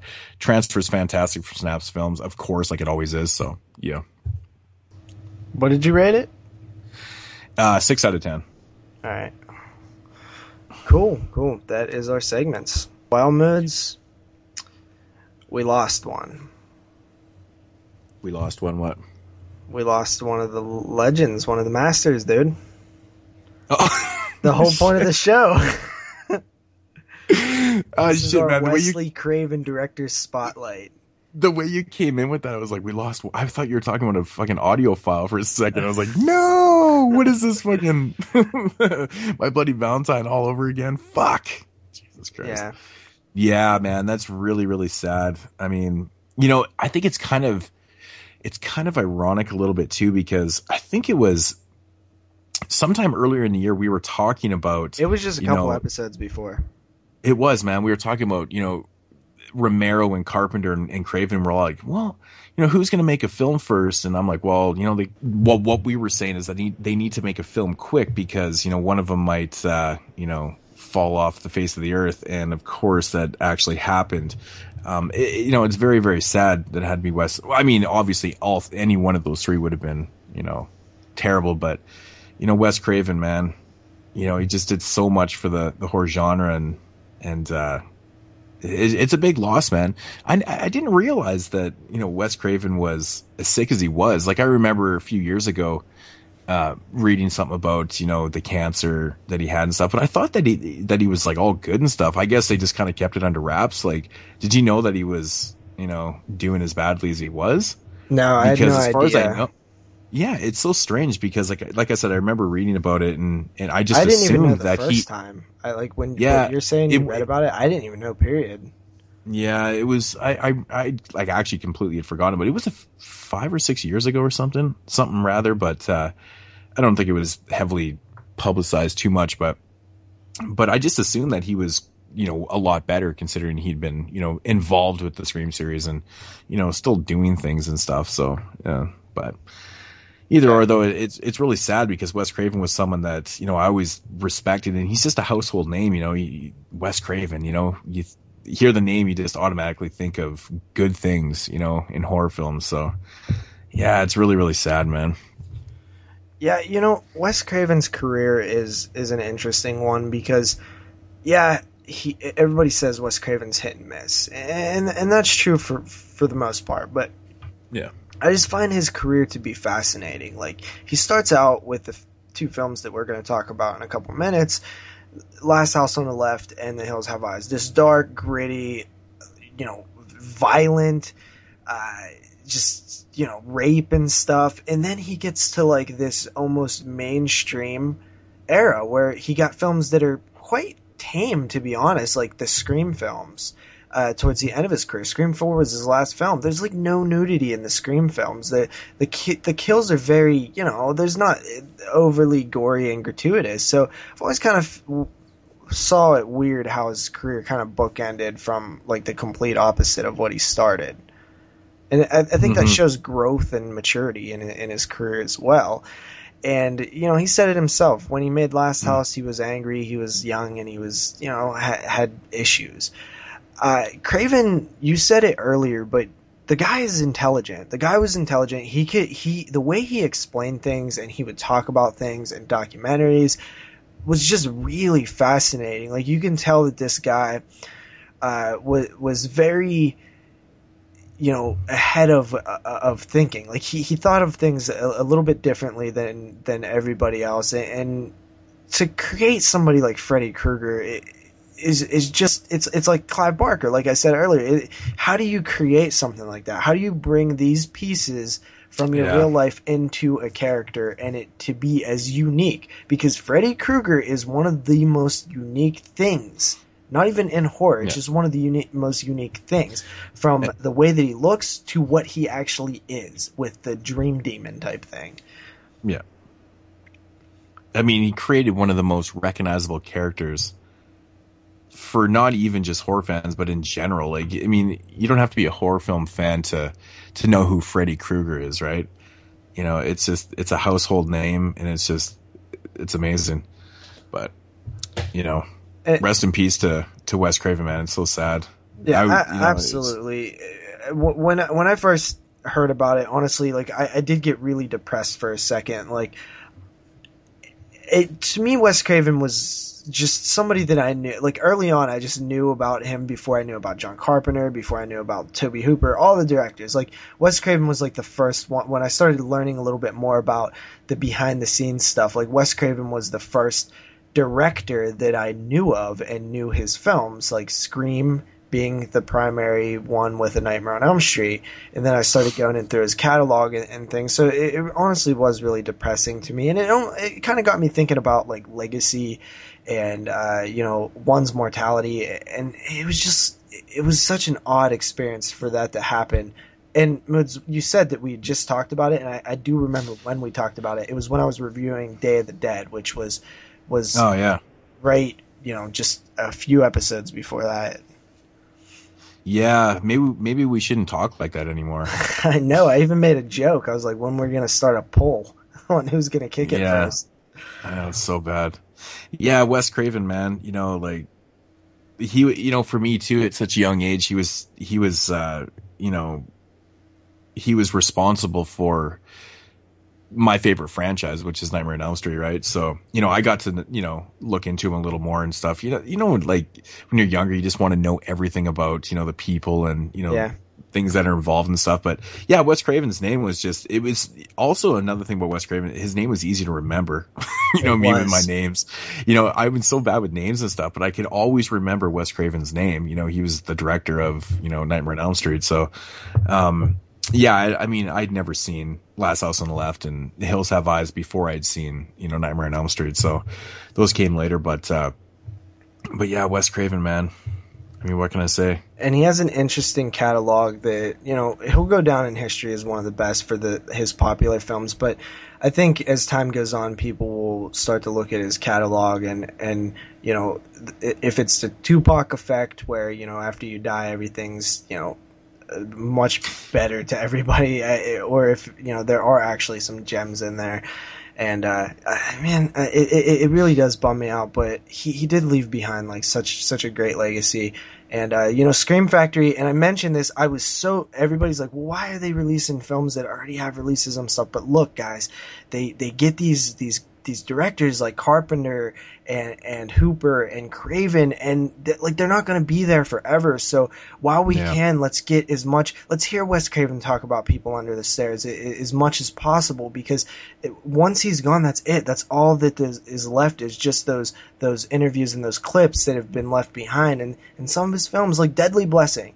If Scream Factory never did that release, you would not have that commentary with him and Sean Clark. Like hear him talk about a film that is lesser known that that he had this this interesting memory where he knew that it wasn't a good film but but he enjoyed talking about it because it was it was something it was an interesting experience that he had and it really kind of shaped you know how he went further when it bombed and stuff. And and to hear him talk about these things it's important to preserve this information for for these great horror directors because how many people want to would wish that like Hitchcock could could talk more about Psycho or something? All the clips that Hitchcock has talked about Psycho, that's all that there are, and there never will be any more. So it's awesome to see Scream Factory take Shocker and Serpent in a Rainbow. Hopefully they got something for Serpent in a Rainbow before he passed.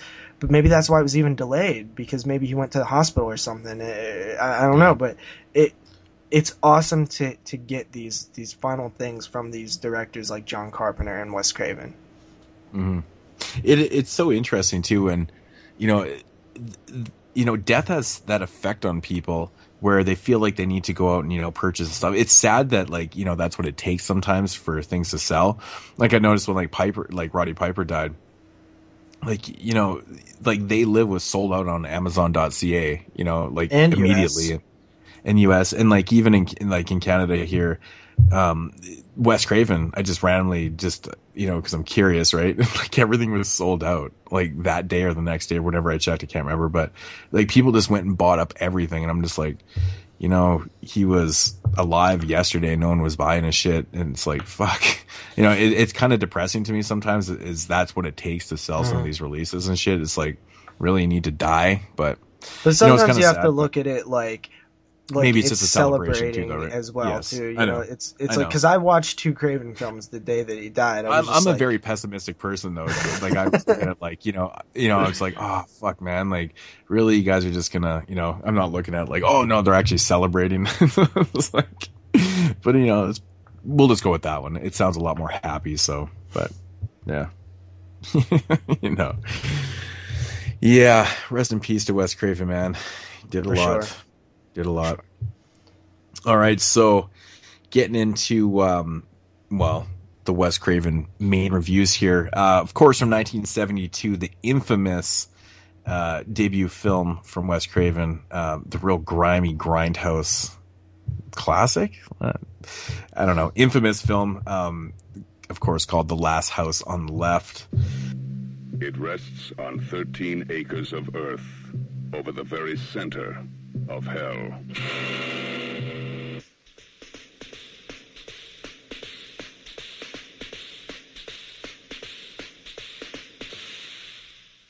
Here is the first motion picture to offer to the daring a look into the final maddening space between life and death.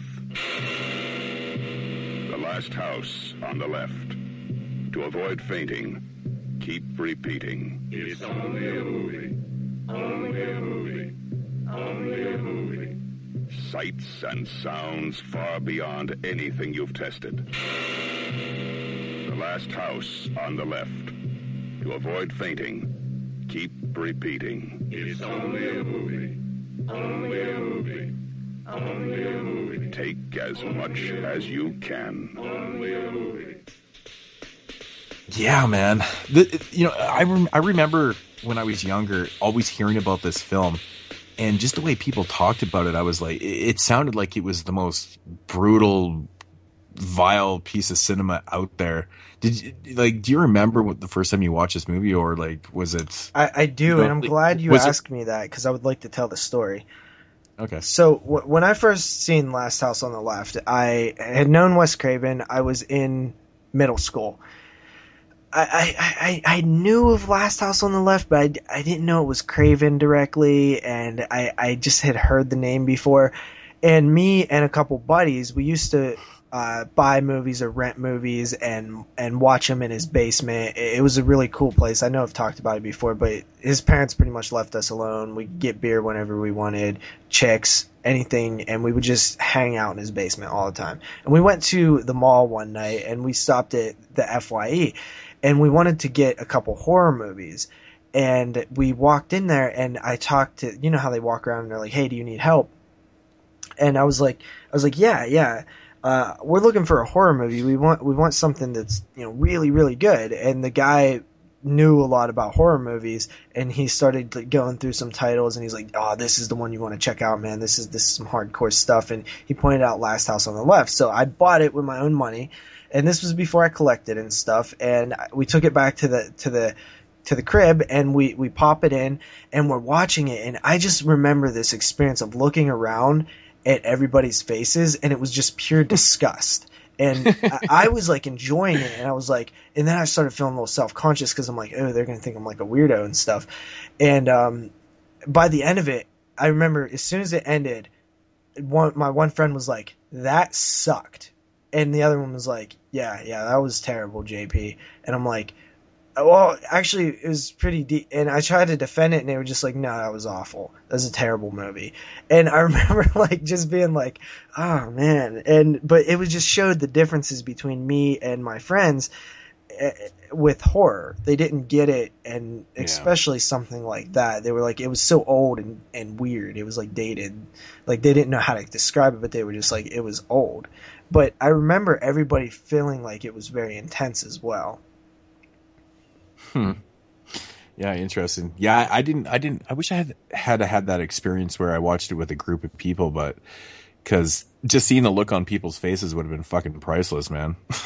you know, because you know, like I, I it was a little lot, too. awkward to be honest. It was because everybody was kind of like uh, nobody talked through the whole movie, and and everybody was kind of just like I looked at scene where the rape is happening. I looked at each and every individual friend of mine and looked at their face and and they were just out of their element. hmm yeah, I can totally see that. I mean, we can all kind of relate though, in in a way. Like, I mean, probably some of the listeners too. You know, if you're ever screening a film, you know, with a bunch of friends, or it seems like most people that we talk to, it seems like you know, specific like me, I'm like the only horror fan out, out of like all my friends. Me too. You know, so if I'm watching this, so it's like it's that reaction that you got with Last House the Left with your friends. Like everyone's like out of their elements and freaking out and shit. I mean, I have friends that you know, you know, that obviously are into it, but most of my friends aren't. And like, you know, if I ever show them something, they're just like, the fuck?" They don't get it, you know. And I Yeah. can just imagine the fucking look on someone's face. And, and you got to Last House on the Left. That's like that's a crazy year one. old, fifteen year old kids as well. You know, sixteen or whatever. Yeah, I watched The Last House on the Left by myself, actually. Uh, you know, um, on VHS um, in my parents' house, and I remember watching it in my room because I was a spoiled kid and I had a TV and VCR in my room, and uh, fucking You just I- dated yourself. yeah, I yeah, I'm old. I'm old. But no, I remember watching the film and the screams, and I remember turning it down and going, "Fuck, they, they better not hear this, man. They're gonna freak out if they find out what I'm Yeah. watching here, man." You know, I was, I don't know. I think the first time I watched it, I was, I want to say maybe 12 or 30. I don't know. I wasn't like too too young or anything, but I mean, I guess that's young enough to watch Last House on the Left. But um, I really didn't care for it that much, though. I won't lie. The first time I watched it, I was like, because it was, I, I don't know. You know how I am sometimes when things get overhyped, I just kind of look too Mhm. much the other way. Maybe that's what happened then, because I kept hearing and reading, uh, not even reading, but just hearing from people and stuff. And, you know, this movie's brutal. It's nasty. It's It had a cat- reputation, like chain. it did. It had a reputation that I think that, you know, for myself, movies that have reputations, I always allow them not to live up to it. Sometimes, you know how that is sometimes, you know? same way. Even though I, I probably enjoyed it more than I gave it credit for, or it was better. I don't know. It's, it's strange, but I mean, I know I didn't hate it. I just wasn't really going back to it anytime soon. I mean, it could be the fact that I'm not into rape and I'm willing to watch, you know, The Last House on the Left that much, but um, I don't know. It, it was just it was a weird experience for me. I just I wasn't really having that much excitement when I first watched it, but you know, I was young, didn't really know what the hell I was getting myself into. So, but yeah, you know, So- with those stories of our first viewing of The Last House on the Left, you want to give the brief little synopsis on the film there? Yeah, we have uh, two teenage girls who decide to uh, go out for a night of hanging out, and they meet this uh, young young dude on the on the street corner. They ask him if he has some pot. The guy reluctantly kind of you know is like yeah yeah, and he takes them into to this group where that happens to be his family, which are also kind of these escaped on the run killers, uh, you know molesters, stuff like that.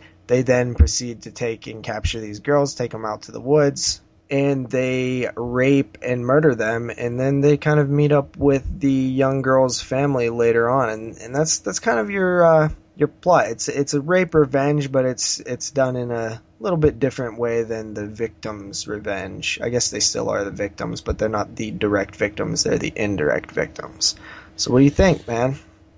Um, you know, I've I've watched this movie many many times. As um, have I. oddly enough, you know, from the very first time I watched it. Actually, the first time I watched the movie, I don't think I watched it for like ten years after. I think it would would have been the original MGM DVD release that came out in like the early two thousands or whatever. Um, which I actually don't. have. Yeah, I actually don't have that DVD anymore. You know, I never knew what happened to it. it's like the weirdest thing. I don't have that copy anymore. I had to re-buy it when they reissued it years later, but oddly enough, but I don't know, man. I've watched this movie many times and it's really, you know, I've come to the realization this movie is, it's kind of a mood piece for me sometimes. Like, I do enjoy it. Um, and sometimes I don't really care for it. It really does. I, you know what I think it is though? I think a lot has to do with David Hess's music in the film. I find it like, it's just an odd, odd soundtrack, man. Really, really odd to me. And I think David Hess kinda- did the music. Yeah, David Hess is was actually a writer and stuff. David Hess is actually quite talented. Like he uh he actually wrote songs for like Elvis and shit. It was pretty fucked up, but um but anyways, I always found the soundtrack to be off-putting. Anyways, just that being relatable to my mood, you know, it's one of those movies that, you know, you really don't want to be watching all the time. But the music really does kind of, you know, make it a mood piece for me, but you know, this time around watching it, I um you know, I was just, you know, really kind of concentrating on things and uh I really did enjoy it, and the music didn't bug me as as much as it usually does this time around. Who knows? The next time I talk about this film, I could be like, "Fucking goddamn music pissed me off," you know. But uh, I don't know, man. This movie is grimy, you know, you can tell it was done by a filmmaker that was very, very motivated and knew what he wanted. Um, I like the style of this film. I really, really like the style of this film because it's totally shot like you know almost documentary style. Like it has a lot of that type documentary feel to it you know?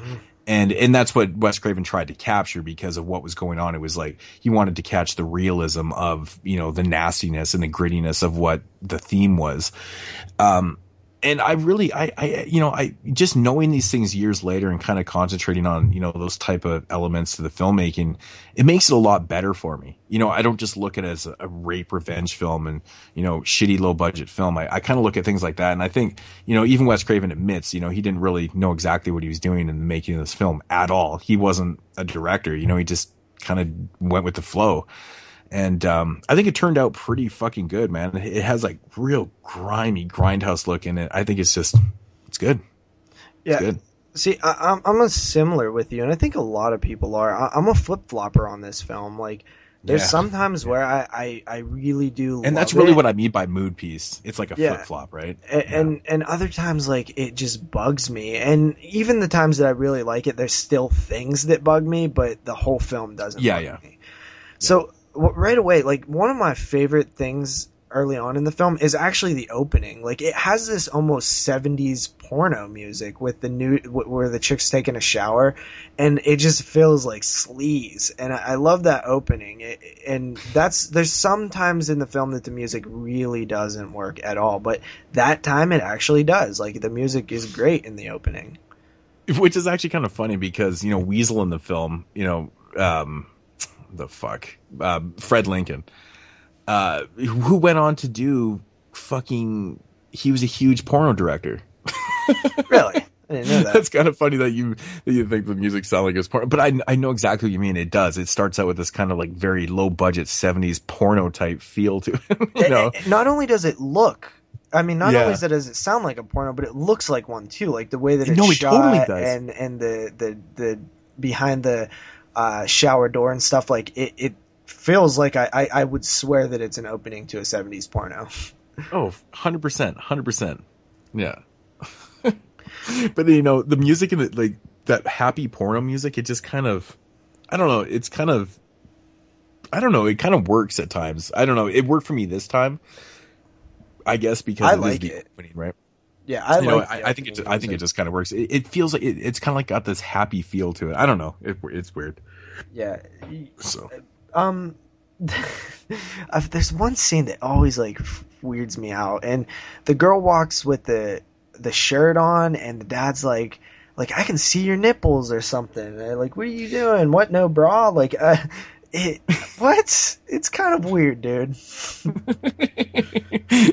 yeah, I guess. I think that's also just you know script writing that just I don't know.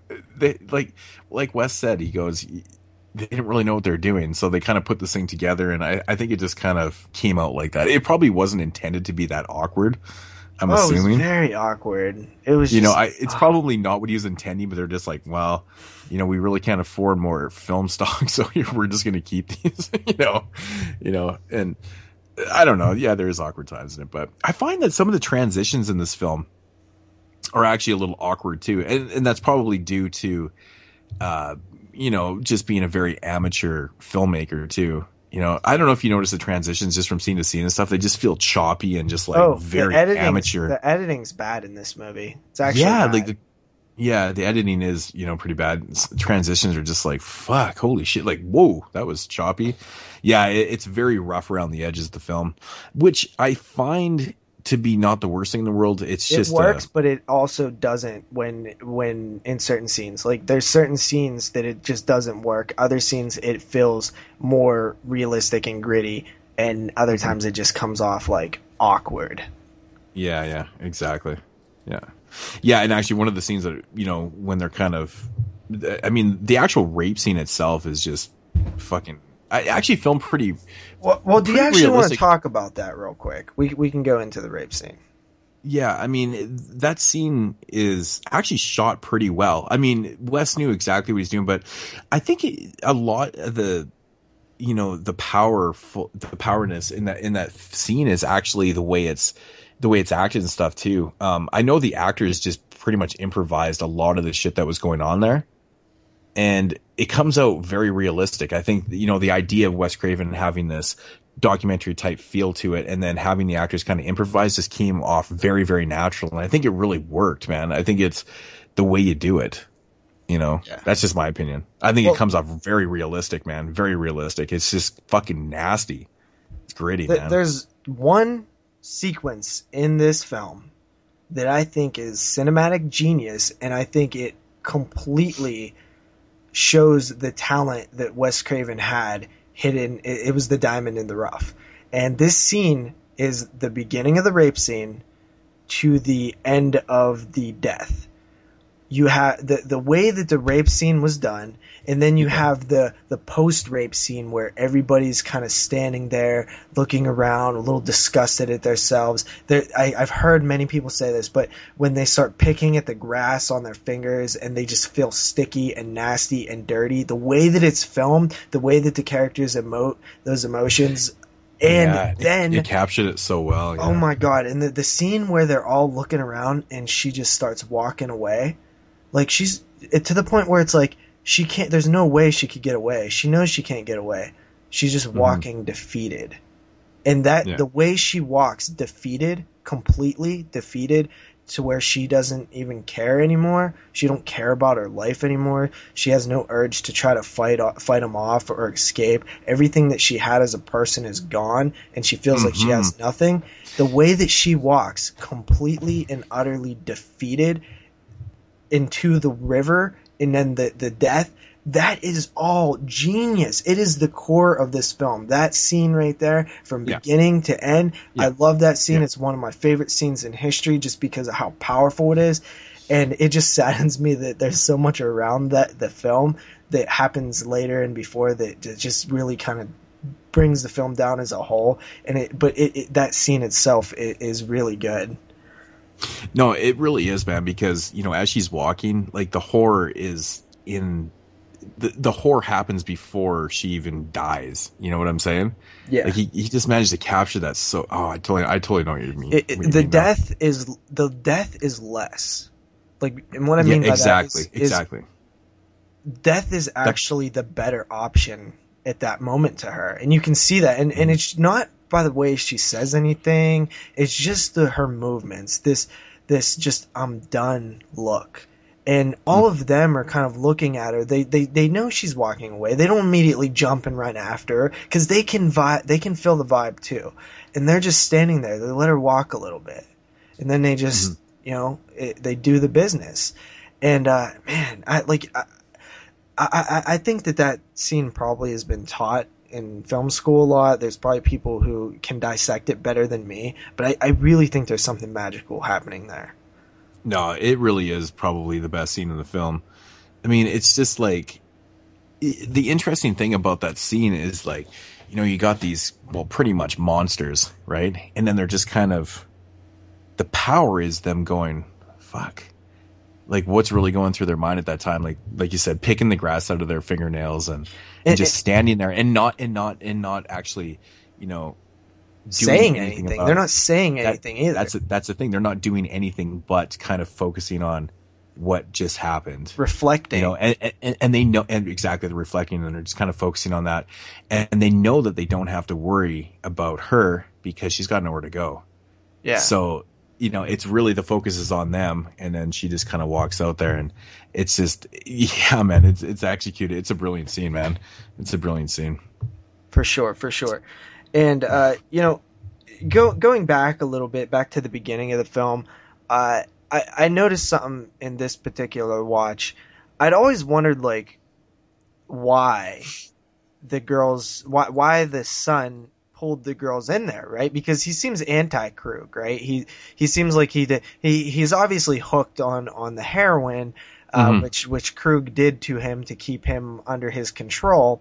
Uh, Krug obviously is is the lead villain, uh, based on uh, Freddy Krug. Or Fred, the, the name Krug is you know a, a pre a pre-term to Freddy Krueger, which was like Wes prefix. Craven's uh, bully. Wes Craven had a bully named uh, something Kruger, something Kruger, something, so he's always kind of used that name because it's a scary name to him, which is you know makes so much sense as well. Uh, but you know, I, back to what I was saying, the the son, he, I I never quite understood why he brought the girls back until I watched it this time, and I remember. I remember a scene where Sadie, which is the girl of the group, and and the son kind of have Junior or whatever his name is ha- have kind of a, a relationship in the bathroom. It's it's just a friendly like it- it's almost like he likes her a little bit more than everybody else. Maybe it's because she's a girl and stuff, but but they Yeah, have yeah. a little bit more of a, a, a bonding connection. And then Sadie sends something out in the living room where she's where Krug's trying to get at her, and she's like, "I'm not doing anything until more girls are around here." And then Junior leaves. And then he sees those girls. Is that why he brings them back? Was he like subconsciously trying to like please or or you know sh- give like bring them back for Sadie? Yeah, that's a good point, man. You know, I I never, never really thought, thought too of much. it. Yeah, I never really looked too much into it, but yeah, now that you mention it, I, I wonder if that was just if that came off accidental or if that was actually intended. I think if you watch it again and and watch like Junior and stuff and how it happens, I think you might might notice it as well that it that it I think that's might have been what they were trying to do. Yeah, bring the girls back for Sadie. Yeah, or you know maybe that's n- not I mean- what I mean, she it- wanted, but that's what his pro- thought process was because she said that. Exactly. Yeah, yeah, yeah. Interesting. Hmm. Too bad they never touched on that in like the in the features. That actually would have Yeah. been interesting. Um, you know what's funny? I actually, re- I actually think that another good scene is when they start foreshadowing the uh, like Krug in the gang, and it's on the newscast, and it's like, uh, you know, Krug, Weasel, and Sadie or something. And it's like Weasel uh, was uh, char- char- is wanted for molesting and peeping Tomism. yeah, I know. peeping Yeah. Tomism. I know. That, is that even a word? Peeping know. Tomism. It said child molesting, which was kind of you know gives you a little backstory on the Weasel character as well. yeah, yeah. That he might be Yeah, just you a little worse than Krug. hmm Yeah, exactly, man. Oh, he's a fucking he's a slime ball, man. Such mm-hmm. a slime ball. That, that's one thing about this film that I David Hess, man. He's fucking he's a good actor, man. He's a really Dude, good actor. and I think- David Hess could have done some amazing things, and I, I looked at his filmography, and I've only seen him in a, a handful of things, but it just seems like he should have had way more roles because. I'll tell you what, man, that that performance in this film is amazing. Like David Hess is is probably the strongest in the film, and he like he like he just has a range to him. Mhm. Oh, he does, man. He's he's just naturally frightening.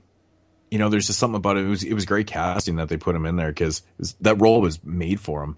You know, and of course he went on to play the very similar type character in Hitchhike and and uh, um, Last House or Last House on the Left, House on the Edge of House on the Edge of the Park. Very similar type, you know, dick characters, but he's always powerful in those roles, man. This was just no different. It worked out so well. Um, you know, Fred Lincoln, of course, who played Weasel. It's funny when you watch the special features on this film. He, he just fucking, even to this day, or like when they did those interviews, he's like, man, this is like the shittiest movie I've ever been in. And I'm thinking to myself going, really? Dude, you've been in porno movies, man. Like those movies are worse than this one. he fucking hates this movie. He thinks it's just a vile piece of shit. like, the fuck is Fred Lincoln? Jesus Christ. Yeah, yeah, for sure. Uh, you know, I, I think it's time to start talking about some of the negative things. We've touched on them a little bit with some of the music, but go those motherfucking cops, dude. And and it cuts to the parents making cakes and shit, and it just comes off so poorly. Well, the, you know, the negatives are, you know, the a great example of the amateurism of Wes Craven at the time. Like he had some brilliant things going on, but he just, you know, he just he put in so many things in this film that are just like, oh god, dude, the cops are Face completely palm. ridiculous. You want a face It- palm. it- it's really ridiculous, man, and it totally every time the cops are in a scene, it just it drives you right out of the film, doesn't it? Straight nose dive. Straight nose dive, dude. Straight up, man. It's it's fucking. I hate the fucking scene in this film too with Ada Washington, man. Like she plays herself actually in the film too. Um, you know who she is, right? When they pull, or she's the the Yeah, yeah, the bigger. Yeah, yeah. I fucking hate that. I don't know, man. It just I, I don't know what it is about that scene, and it just drives me nuts. I'm like, it doesn't need to be here, man. Mm-hmm. But yeah, of course, with the cops, and then the you know the ridiculous soundtrack, and it just has this total comic feel to it. And I'm like, this movie, Fumbling, it does. It, it's very fumbly and, and it really does take you out so drastically, man. So drastically. And you know, it's such a it's such a shame. it, it almost is of the time where you look at uh, films like uh, the town that dreaded sundown with the comedy Th- th- there was Yeah, this it- weird thing in the 70s where they, they started doing some shit like that Yeah, I mean, yeah, there there definitely was a few films like that. I mean, the '70s for the most part had mostly serious films. I don't know, like I, I think that's why those those parts in these films really stick out because the 70s was a decade and it wasn't about making, you know, comedies Yeah. or comedies and stuff. You know, and then when you Everybody see these was pissed in off in, films, the seventies.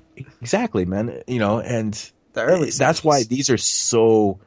They, that's why they stick out so much because Mm-hmm. they're really they shouldn't be there. But yeah, I mean, yeah, that's the thing, man. There's some really good things going on with Wes Craven in this one, and then some really not so good things. Yeah. You know, like again, it just goes back to that amateur, just being, you know, just not having the experience and stuff. I, I mean, you can't even blame budget and things like that. These are things that were kind of scripted and shot and stuff. And I'm like, okay, I don't know what you're thinking with that. Whatever. Yeah, yeah. Uh, you know, and the the some of the editing things that I was talking about as well. Like, there's a ch- chase scene where one of the girls gets away. It's there's kind of like a role reversal thing there too, where you figure that the one girl is going to be the strong girl, and then it's like swapped, and that's really not. You know, we're you're used to seeing your uh, protagonist and knowing that they're going to do certain things, and and it really doesn't happen like that in this one. So, uh, you know, I guess it might have been before the time, but at the same time, like you look at something like, yeah, well, seventy two is really early, so yeah, I don't know, but I. I, I did notice that, but there's some editing things that are happening in a chase scene where one of the girls gets away that honestly, like, it's almost impossible. Like the the way that these characters are walking past each other, like it, it just it's shot very weird, and like the cues are a little off. Mm-hmm. hmm Yeah, but yeah, I, I know about you know the character kind of switched up there. I mean, that totally. You know, I mean, I guess it. I don't. I don't even really know what to think sometimes about this movie. It's just. It's there's so many highs and lows in this film. It's just like. uh, It's just kind of all over the place, but. I don't know, man. One thing this movie does, well, going back to another good thing I, I did mention is, you know, the feel of the film, like that low budget kind of, you know, grimy, but the atmosphere in the film, it actually does have a pretty decent atmosphere in a lot of certain scenes. And that's actually one of the biggest problems with this movie for me, man. You know, obviously the, the stupid comic elements and stuff. It's just, you know, you just ruin that big time Mm-hmm. you know, one minute you got this and the next minute they got that. Like, I don't know how you can, you know, capture that so well. But then again, you know, I think it was more that you're watching it now and it's kind of like, you know, it's a total throwback. You know, Mhm. you're watching this early 70s film, it just feels like that anyways. But I don't know, man. It, it just has such a mixed fucking feel to it. It's just, Yeah. eh, I don't know. Well, the last thing but it does, I- it, it but actually, another scene. Um, the scene where uh, where David Hess tells, well, the son or the junkie, what I can't remember what his fucking name is right now. Junior, Uh, to blow it. Is it actually Junior? I don't, it, it might be, it might not be. I, I can't remember. But anyways, when he tells him to blow his brains out, like I love that scene, man. It's, Yeah. like David Hess being David Hess is fucking great, man. Mm-hmm. It's awesome. Good scene. Yeah, it, it, you know the the last thing I'll kind of touch on here, and I kind of wrap up my thoughts is the the whole end scene with the parents getting revenge. Like it, it honestly comes off pretty hokey, and it, it like the setting up of traps. It just doesn't play right No. for me. It like spraying, shaving. It's like a fucking Home Alone, dude. I don't like it. No, it doesn't. It doesn't make any sense because I've always thought the same thing. I know we talked about this once before. It doesn't. It doesn't feel right because it's not reality, man. There's no way that these parents, knowing what these people had done, were gonna take the time to set up traps. They would just fucking go in for the kill. Yeah. Or or just do the obvious and phone the police or whatever. 'Cause- But like I'm saying, you're gonna set up fucking traps and stuff. And Yeah. the one thing that really bugs, I know, I know exactly what you mean. I was kind of getting there too. Um, you know, the ones with the wife and you know with Weasel. It, Mhm. Yeah, it's Weasel. Yeah. Like really, like there's no fucking way that's gonna play out. Like it's just so unbelievable. It's it's Yeah. pretty poorly written and kind of executed in the film. I mean, that shit is just ridiculous, man. It's never gonna happen. Never gonna happen. It- it- Yeah. it's it's just silly. It's silly writing, and you know, it, it's just come on, really.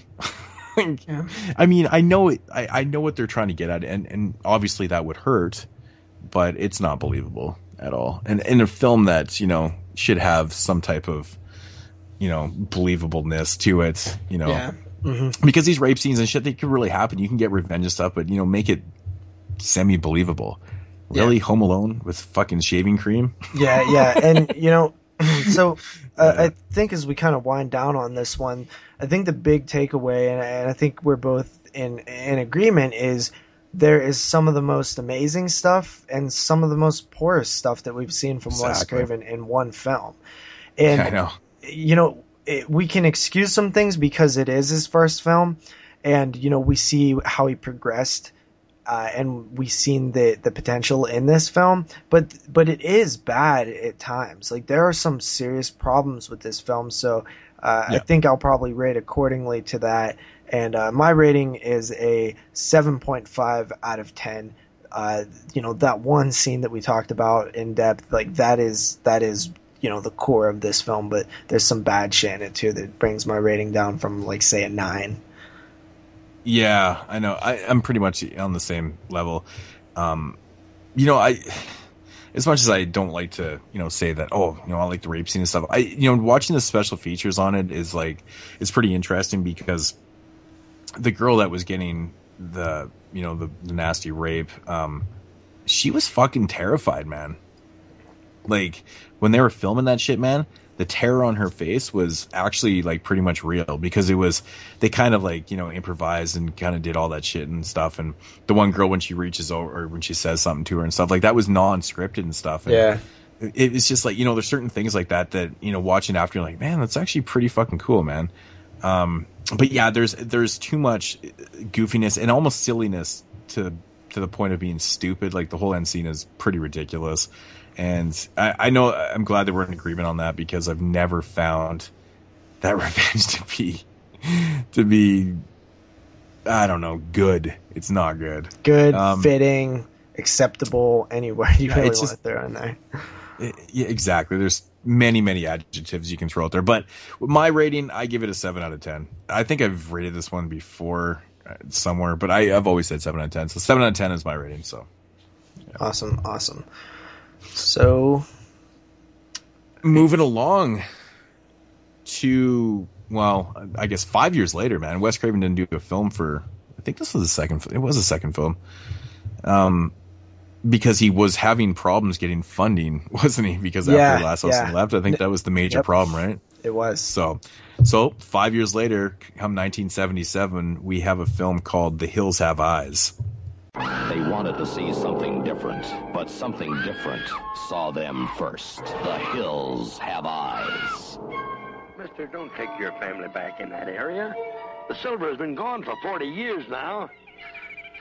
Besides, there's nothing back in there but animals. A lot. The old creep told you not to get off the road. What began as a vacation ended as a nightmare. You hell to pay now. How was that?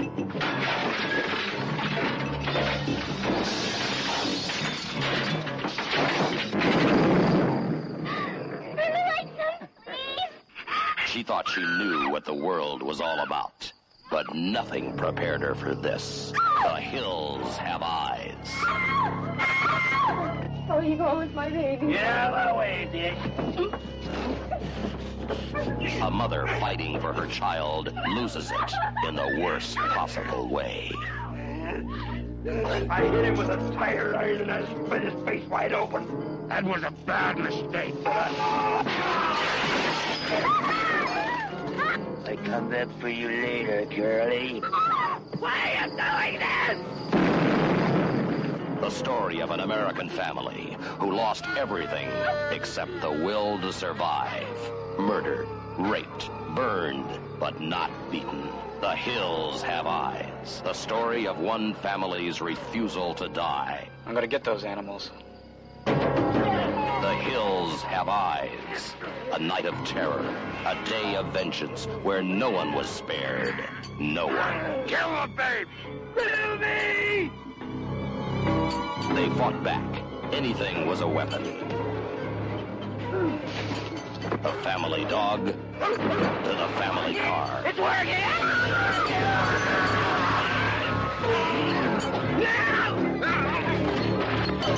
Ah!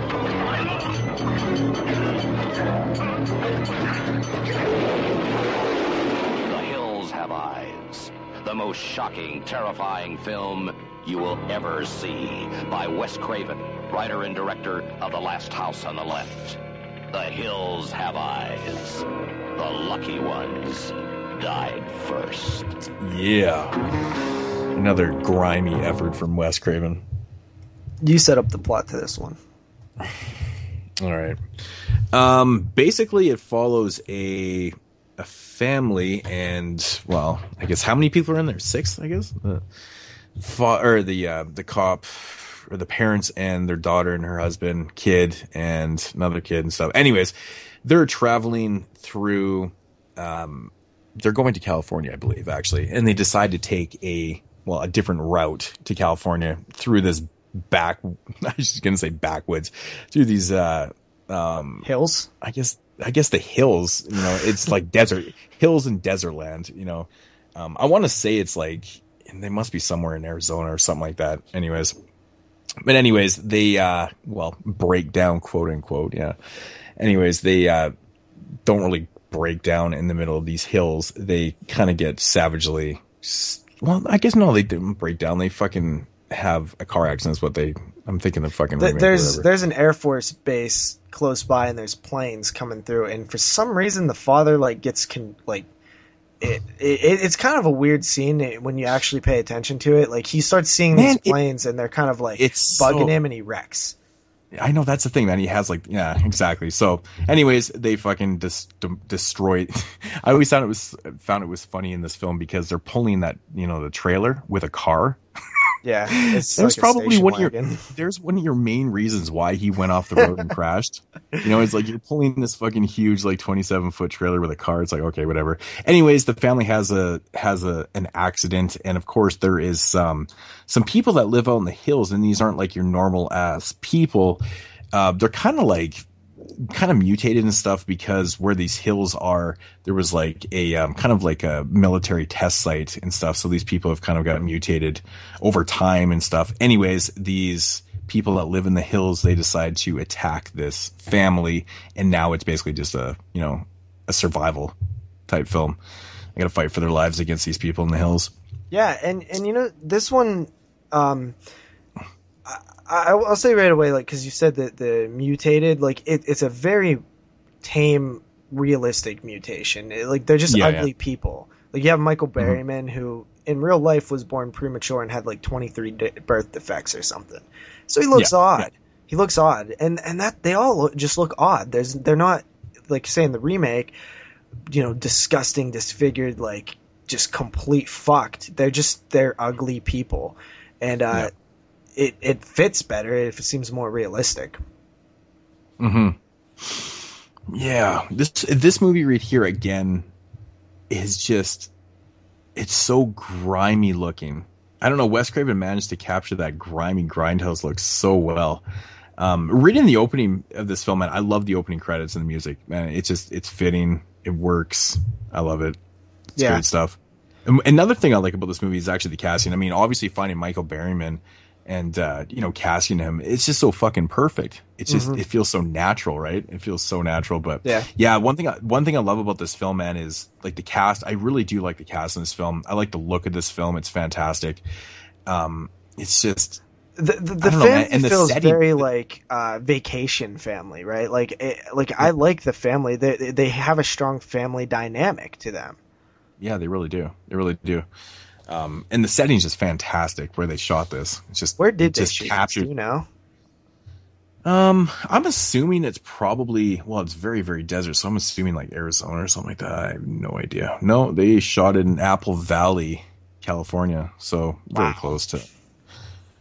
Yeah, um, but yeah, the location's fantastic. It just it it captures like this very kind of eerie, desolate feel to it, and they and that's one thing about Wes Craven with this film is that he manages to portray that quite a bit. You know, with you know the scene where the father has to where he decides to go and find help and stuff and the son is there looking after the family and stuff and it's just i don't know i think it's maybe the way he shot the film you know there's there's a little bit of you know further out shots and stuff but it just kind of captures the desolate feel and you feel so alone out there And- i love that i love that i love that about the feel it just it's scary because you're sitting there even though you're in a trailer there's nothing anywhere around you except for just these rocky hills, and it's just like fuck, you know, like it, it's just kind of a scary feel. Yeah, like you're that. you're right, man. Because there's certain films where like this the location is supposed to be out in the middle of nowhere, but you know that it's probably not. This actually does like look and feel like they are out in the middle of nowhere when they were filming Oh, the yeah. film. So it's like it it it's like another level of reality that you don't have to lie about. So you know it, you, you don't you ha- you don't have to be faked out of it because it, it really feels like they're there because they are they actually are out in the middle of nowhere where they filmed this so it, you know it definitely shows Well, that- through. that- that's why this movie works so well because it feels so natural. It's like it just it has a natural kind of uh, scare to it. I mean, nothing against the remake and stuff, but you know when they do find like the test site and stuff, it just it feels like a set. yeah, it does. Right. The whole You know the- what I'm saying? yeah yeah yeah. So it yeah, feels more like feels set so much more design, natural. like the, the even like the hills and so Like it feels very um like manipulated and uh pre like predetermined. While this one just feels random. Yeah, exactly. Yeah, that's a good point. And That's you a know, really I love the gas station attendant. And like like you said, I like all the characters, but the gas station attendant is a really like interesting character. He's actually the father of all these people. Um, yeah, yeah. and he you know he like when rudy ruby ruby comes up to him and uh you know he just that relationship that he has with her and and he's talking to her and uh you know he he's kind of warning the people and stuff like he's just kind of a likable character to me but he's also like this kind of like doomsayer like crazy ralph and he's also like this uh like he's like feels like the only person that knows anything Well, I I think it feels like that because he's relatively the only person around. right? yeah, Like yeah. you get that feeling that like he is literally the only person around and you're never going to get help. Yeah, and he's You know? bouncing. He's like getting ready to leave when they show up. But they, but they really capture that well though because you know they utilize that character so well, uh, not just by showing him and you know who he stood for and stuff, but it was also some of the shots inside the gas station. They show they show like people's belongings and stuff, and it, it immediately you see all that shit in there, and you're like, well, this is fucking done. They're done. You know, Yeah. I, I really, I really like that. I mean, it was just nice touches of just, oh, here's all these watches and all the shit that's over there. And I like that, man. I, I like things like that. Thought it was good. So, Yeah, um, absolutely, absolutely. another, another one of these another thing about this film that I've noticed. I mean, it's very very common in '70s horror films. Um, it was just the style of filmmaking, but there's so much close-up shots in this one. you notice, like Wes Craven's like he must have the camera right in people's faces. Sometimes it's like, holy fuck, dude! Like you got some spinach in your tooth there, buddy. You know what I'm saying? There's there's, there's a lot of close-up Yeah, shots. I think yeah. it's like of the family and stuff. I don't know. It's just weird things that I noticed, but just lots of close-ups and I don't know. Yeah, and you know the mutants are really gritty and grimy. What like the the one uh, guy who's like he's chewing on something and he's like, "I'll eat your kids as kids" or something. Like, eh. dude's kind of Yeah, yeah. scary, man. Fuck, I love those walkie talkies too, man. Those things are Yeah. just massive. Mhm. so awesome, man. But yeah, yeah. That, I mean, that that's one of the coolest things about this film is that there's so many likable characters, and you know, even though Brenda gets like super fucking annoying at the end of the film, you know, you still deal with her throughout It's the film. She's still likable. though, dude. She's the little sister who who's like not in control of her own destiny at all, and and is probably Exactly. used to relying on other people.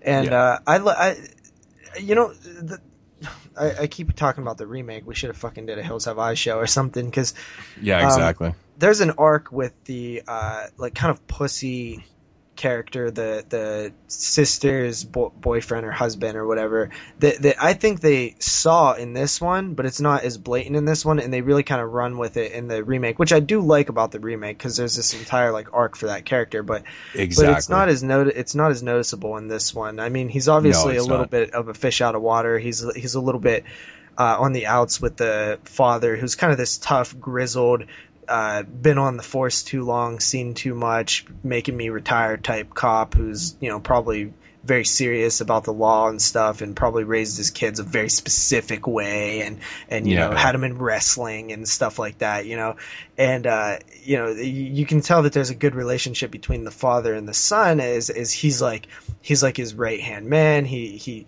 you know they they oh, always have he, this. he makes him in charge right away. He's like, Yeah. hey man, know, you know, Instead of making the boyfriend in charge, right? The the, Exactly. the the oldest guy there, he makes the son in charge. Yeah, exactly. but yeah, yeah, I I, I, love I love that dynamic between the family. Like, there's a lot of different connected uh, connections going on. Dee Wallace is in this film, huh? yeah, man, fucking D Walls. Yeah, There's a big young attack. in this film. Yeah, there's a big attack on the uh, on the family. That's kind of like your your main scene there. It's pretty Mhm. brutal, right? Yeah, that, that scene is vicious, man. You know, like watching it again this time, I was like, fuck, man. I always forget like how fast like things go from decent to like, holy fuck, this is just terrible. You know, like people go down in that scene like crazy, and it's just like everything just gets shit canned. Like the whole place gets destroyed. These people's bodies start mounting up. It's just a vicious scene. Like Wes is like, you know, it's it's not. I, I guess in a sense it's kind of a slow burner, and then all of a sudden it just bam, it smashes you right in the face right there. Yeah. But you know, it sets it sets up a good it sets up a good third act though too. It's it's pretty good. I, I like it, man. Yeah, So- that I mean, but that scene, the the attack on the family, uh, that you know, there's so much happening all at once, and the orchestration of like where the characters are and like like what this one's doing and how this one's fighting back and what these ones don't know. Like I, I love the whole dynamic of that, where it just feels like it's so chaotic and so much is happening, and you know, there's Mhm. there's just you know sad moments in that scene too, and and what the hell's up with dude drinking the bird blood? That's brutal. I don't know. I don't know why the fuck you had to kill the bird. It makes no sense, but um but you know what I you know like obviously they you know with the baby they take the baby and I the thing I like about this film that is in other films I fucking I hate and it's it's always been a pet peeve of mine is when there's a baby in a scene and you can tell it's a doll. I fucking hate that. In Yeah. this movie, they use the real baby the whole time. It's actually pretty fucked up.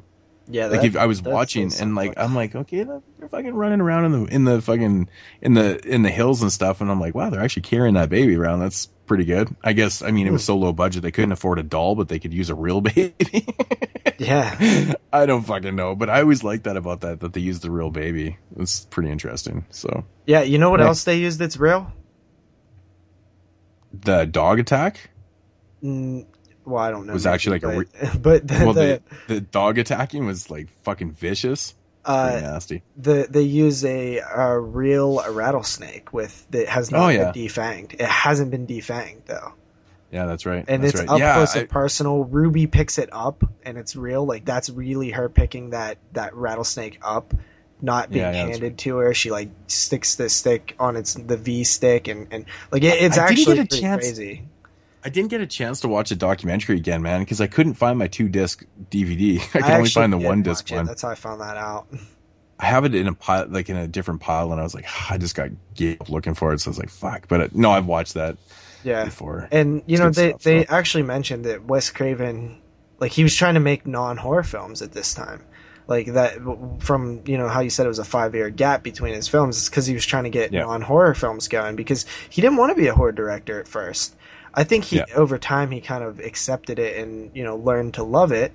But at the time, he didn't want to be pigeonholed into a horror director, and Oh yeah, for sure. and you know then he couldn't get anything made so he's like F it let's make another horror film and he actually this is actually based on something that he read which i feel like is a lost art with uh writer screenwriters a Mhm. lot of wes craven's films were influenced by shit that he read in the newspaper or shit that he read in the books everything from elm street to this hills have eyes where he read about this family back in uh England or somewhere where they were living in, in these hills and, and they were killing and eating people and the king found out and came in and That's right. and captured them and then they brought him back to to the you know kingdom or whatever and, and tortured him put him on these torture devices and stuff and he thought that that was an interesting parallel about how civilization and brutality uh, savage nature kind of role reversed it in that situation and um, That's right. That is right.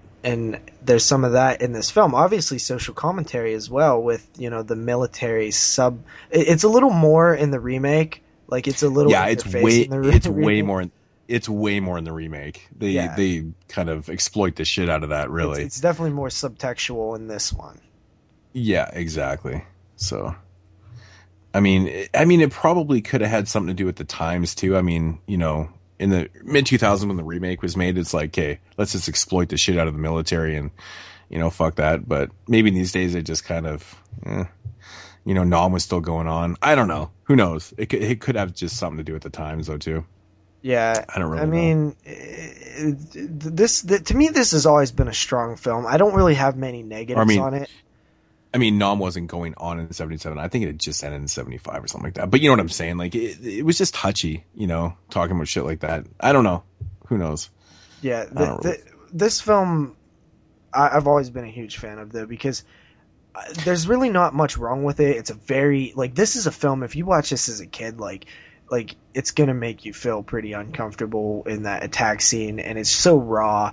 And uh, Mhm. there's not really much wrong with it. Like there's not a lot of like plot holes or anything. My but the one few negatives that I do have is once again, and Wes Craven has went back to this well many times in his films, including Elm Street, including The People Under the Stairs, and probably a handful of others. Booby traps. He does it all the time, and I think I, I, it works a Yeah. little bit better in this than Last House, but The at the traps. same time, man, it just doesn't come off right to me ever. It feels Home Alone-y.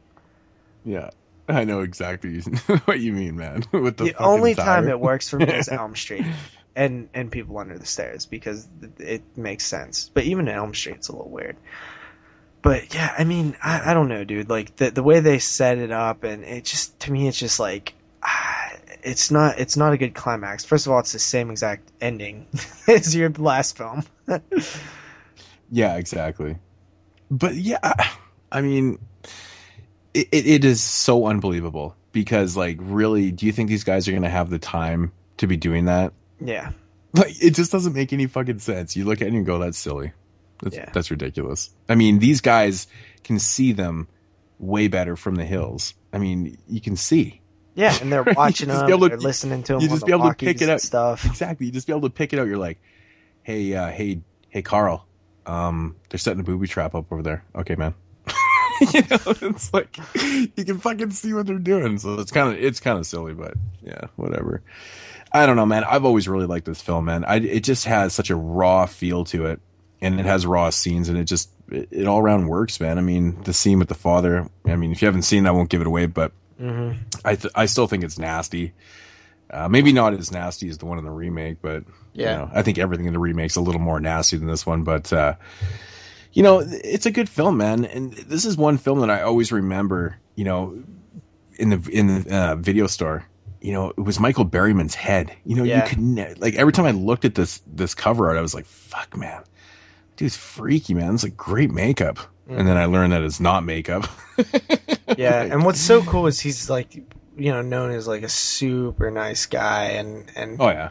you know, I, I think he's like accepted that like you know this is how I look, but I could still make the best out of it, and and that's cool. You know, I I think I like him, dude. I think he's an awesome character actor. Oh yeah, for sure, for sure. I mean, fuck, he's still doing it. Mhm. You know, he's still he's still at conventions. He still does shit. Like it's crazy, man. So big ups to Michael Berryman. And, and you know, mad props for having the balls to to try to get into acting. You know, you know, I, I don't think that happens very often with people with you know disabilities or, or somebody who just looks odd. Like that's ballsy to try to to do something where you're going to be judged on the way you look and act and sound. You know, Mm-hmm.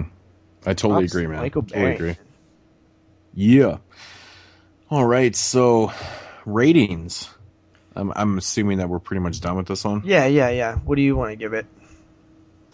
Um, I am, you know, yeah, I mean, this one, I don't really have a lot of problems. I don't really know why I have this rating for this, but I don't really have a lot of problems with this one either. I think it's a really entertaining, grimy film. It's, you know, I, you know, I think we're both in agreement that the ending is a little silly, Mhm. but, but, uh, which again is kind of a big deal because like, you know, endings for me is a big deal. You know, Yeah. I mean, that's the last thing that you see when you're watching a film, and it's kind of the last impression. So, um, but you know, you did mention there isn't a lot of bad things about this film, and there really isn't, man. You know, it's just it's nice to see a horror film, which obviously just got played the fuck out, man. In, in the 2000, especially in the 2000s, man, where directors or writers they just they felt the need to put a whole pile of characters together that don't like each other you know in films. But this one right here that seems you know there's